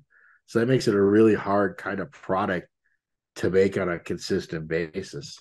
Well, you harnessed you harnessed the Wisconsin Comstock, which is a very sharp tobacco.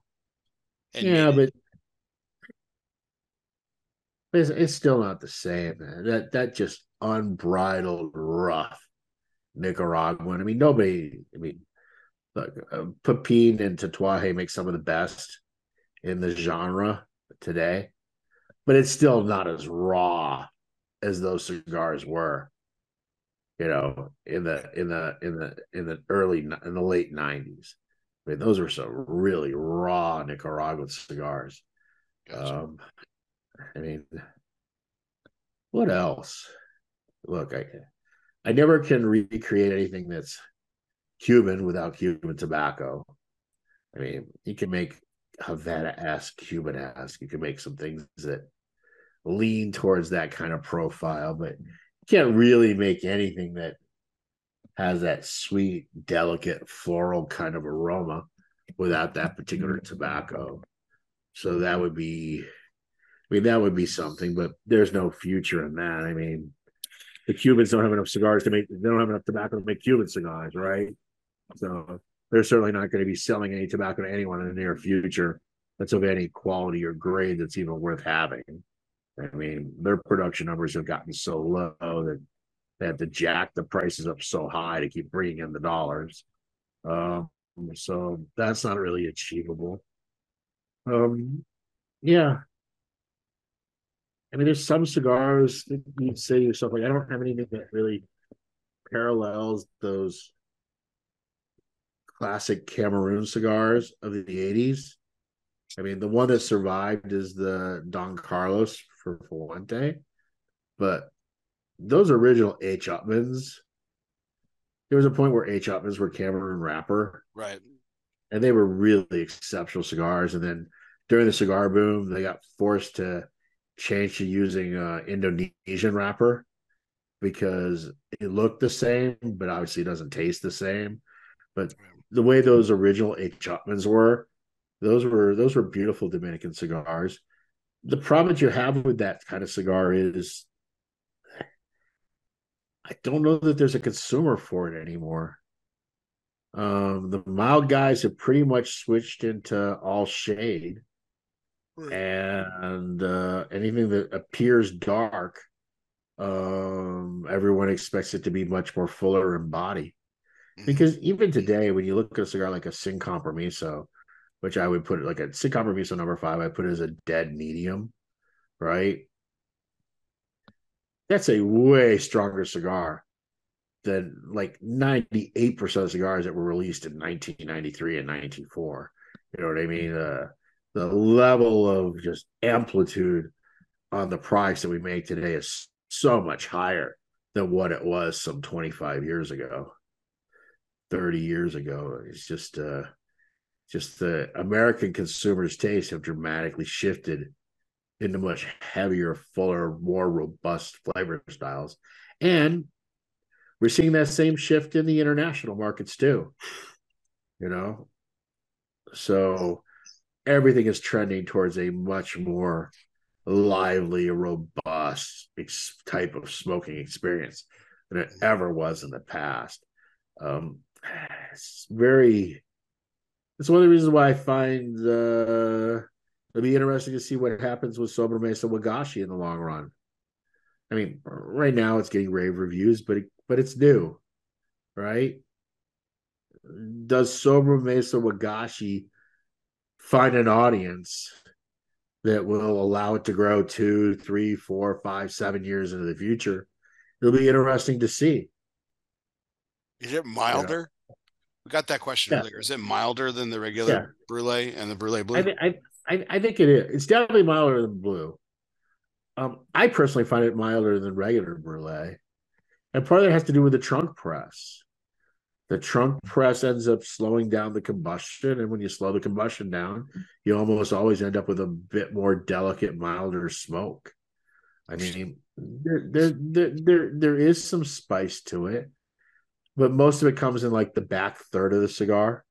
Mm-hmm. I mean, the front end of it's very, uh, it's a very mild, creamy kind of style cigar. It's, it's, uh, it's, it's, uh, it's named appropriately. Gotcha. You know, so it'll, it'll be interesting to see how that ultimately fares. I mean, I've had some some retailers that have smoked it, um, and they have compared it to the way they remember those Davidoffs from the mid nineties. Interesting. You know, saying, oh, this is very similar to those Connecticut shade Davidoffs from the original classic series. But the thing is, the consumer today, when you smoke the classic Davidoff, this isn't meaning that it's worse or better or whichever, but they're different. Um, there was no allure in that blend. I don't, and for a while there, I know it all shifted to a lot of allure. You know what I mean? It was a much different style tasting cigar than it was in nineteen ninety-three and ninety-four. Um, you know, so the, the brand's come a lot, definitely over time has changed. So, um, you know, it, it'll be interesting to see, but yeah, uh, other than that kind of raw Nicaraguan, you know, the other thing I'd be interested in doing, but I don't know that it's commercially possible. It was something that I had originally intended on doing at Drew Estate, but they changed the project after I left it. I'd like to do something with Chagagre. I, I like I'd like to do something with that. Um, what Chagagre is is it's. Um, So, as you know, almost all the tobacco we smoke is tabacum, right? Yeah. So, there's another strain of smokable tobaccos, which is the Rustica, which Nico Rustica is what the name is that Drew Estate has. The original intent for Nico Rustica was for the blend to actually have Rustica tobacco in it. Right. Uh, and uh, Wild, and wild grown tobacco, correct. The wild grown tobacco. It's not. It's not intentionally cultivated. It could be cultivated, but the reason it isn't cultivated is there's no money in it for the farmer. Uh, the yield is really low. The weight is really low. There's just no profit in it. It's uh, it's it's just it's a really tough product. So you would have to pay someone an obscene amount of money to grow the Rustica that you would need to make the product. Okay. And also the way that Rustica, and, and getting back to the word I used before, Chagagre. Chagagre is the word that the Nicaraguans use for their Rustica. So every place has a different name for it. In Nicaragua, it's called Chagagre. So I would be really interested in doing a project centered around that.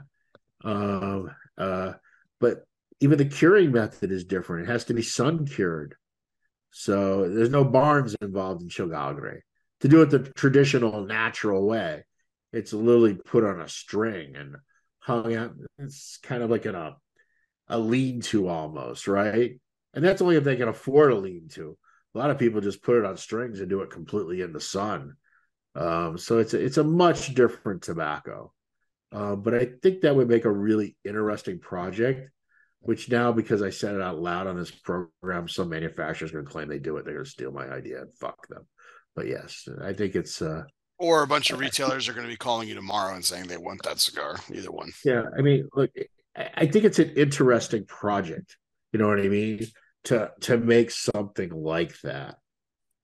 Right. Okay, well, that brings us into our next segment, which is our asylum moment. Refuge is more than just a physical place. It can be a state of mind. Some of life's greatest reflections can be found in our own personal asylum. Moments like these were made for asylum cigars. So light up an asylum and choose your refuge. Now, Steve, I've asked you this question. You've been kin to this, this segment for a couple of years now, so I'm changing it up. Normally, I ask for you to talk about a moment where it was just you and the cigar, but I kind of wanted to center it around a project specifically. And we talked earlier about the problems that you had with Krakatoa and how difficult yeah. and the patience that that. When, talk about the moment when you finally smoked it and you were like, here it is. This is it. Yeah, I think when when I when I got there was when I stopped doing what I had been beating my head against the wall for two plus years. And I started working with some tobaccos that I hadn't been working with before, um, you know, and two different ingredients that I wasn't working with before.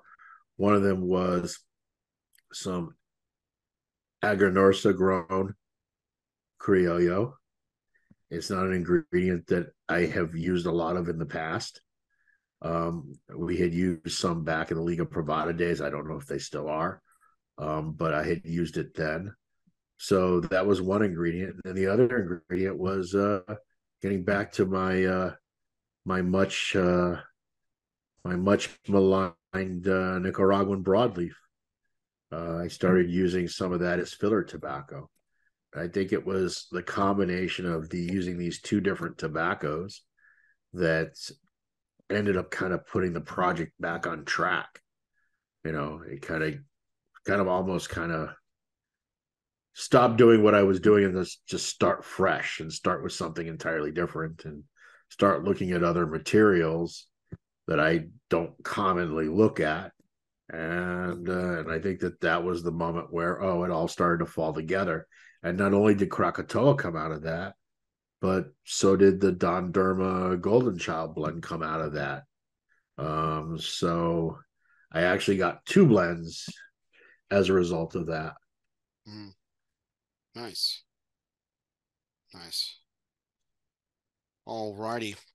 Well, Steve, we're at the end of our show. We've got one final question, one final segment for you. It's a little bit of a fun one. We've had a great conversation tonight. Steve, I really appreciate it. Like you, like you commented in the green room just before we got started. It's a late night. And yeah, it, it's a late we, night. I don't have to go to work in the morning. Don't yes. you have to go to work in the morning? I do. I do.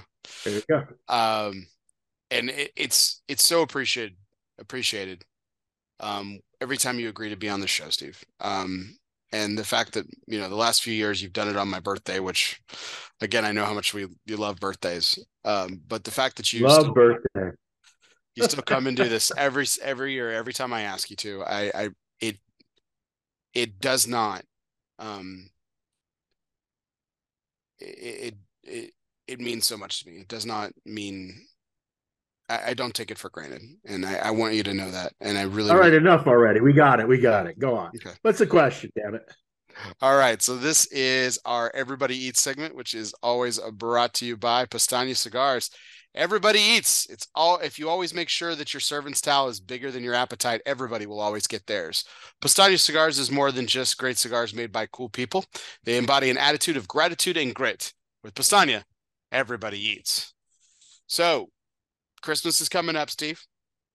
Yes. So here is my question about everybody with Everybody Eats. What is a dish that you like to make or share with other people?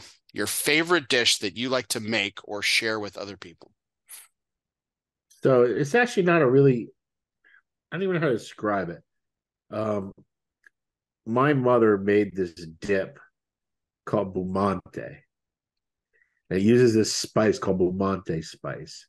It's like really just like a lot of sour cream, and you take corn, you take corned beef, and you slice it into really thin strips, almost like ribbons, and that gets mixed in, and then with a little bit of onion, and then with this spice called Bumante spice, Bumante spice, and and what you do is you you you dip. Like a rye boule, boule the red, the round bread.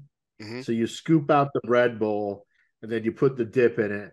And then you take all the bread that you scooped out and the lid that you cut off the bread, the top and the crust, and you cut that into little cubes and then you dip it into this dip. And it's like, it's just fat boy paradise. It really is. I just, there's, there's something about that spice and that dip.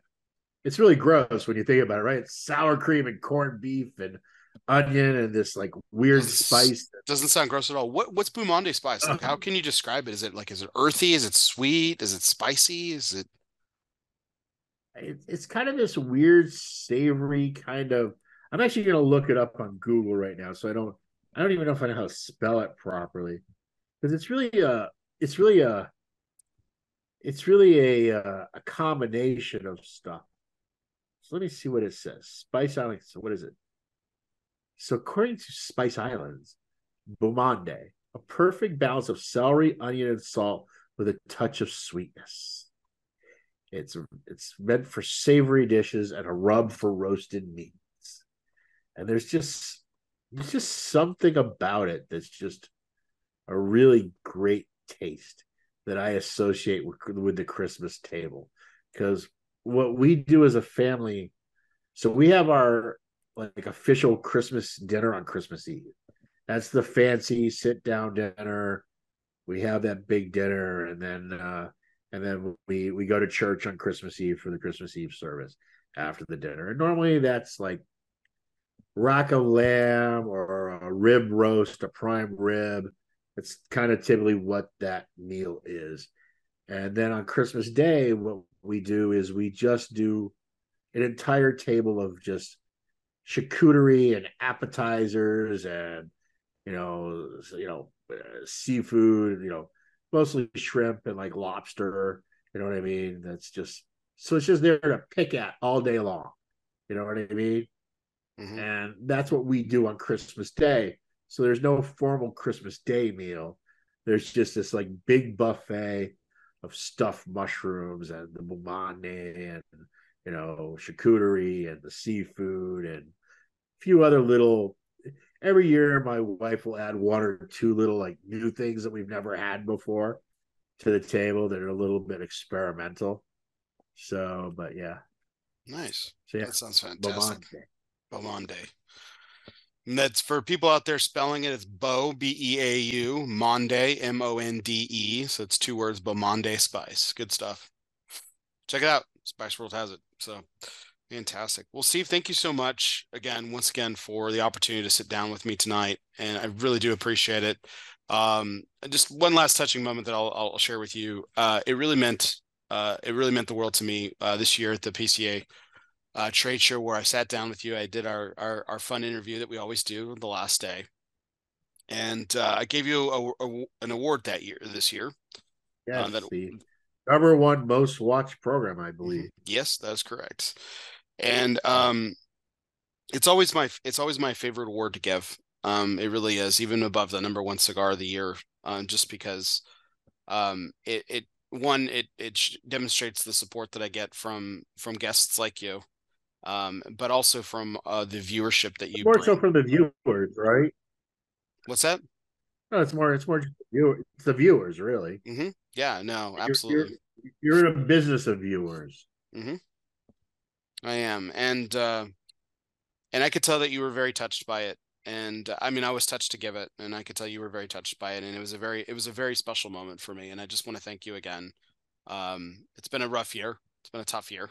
Um, but um, but ultimately, I, at that moment. Um, was very beautiful and it meant a lot to me. So thank you very much for your friendship, support, and uh, for everything. So thank you.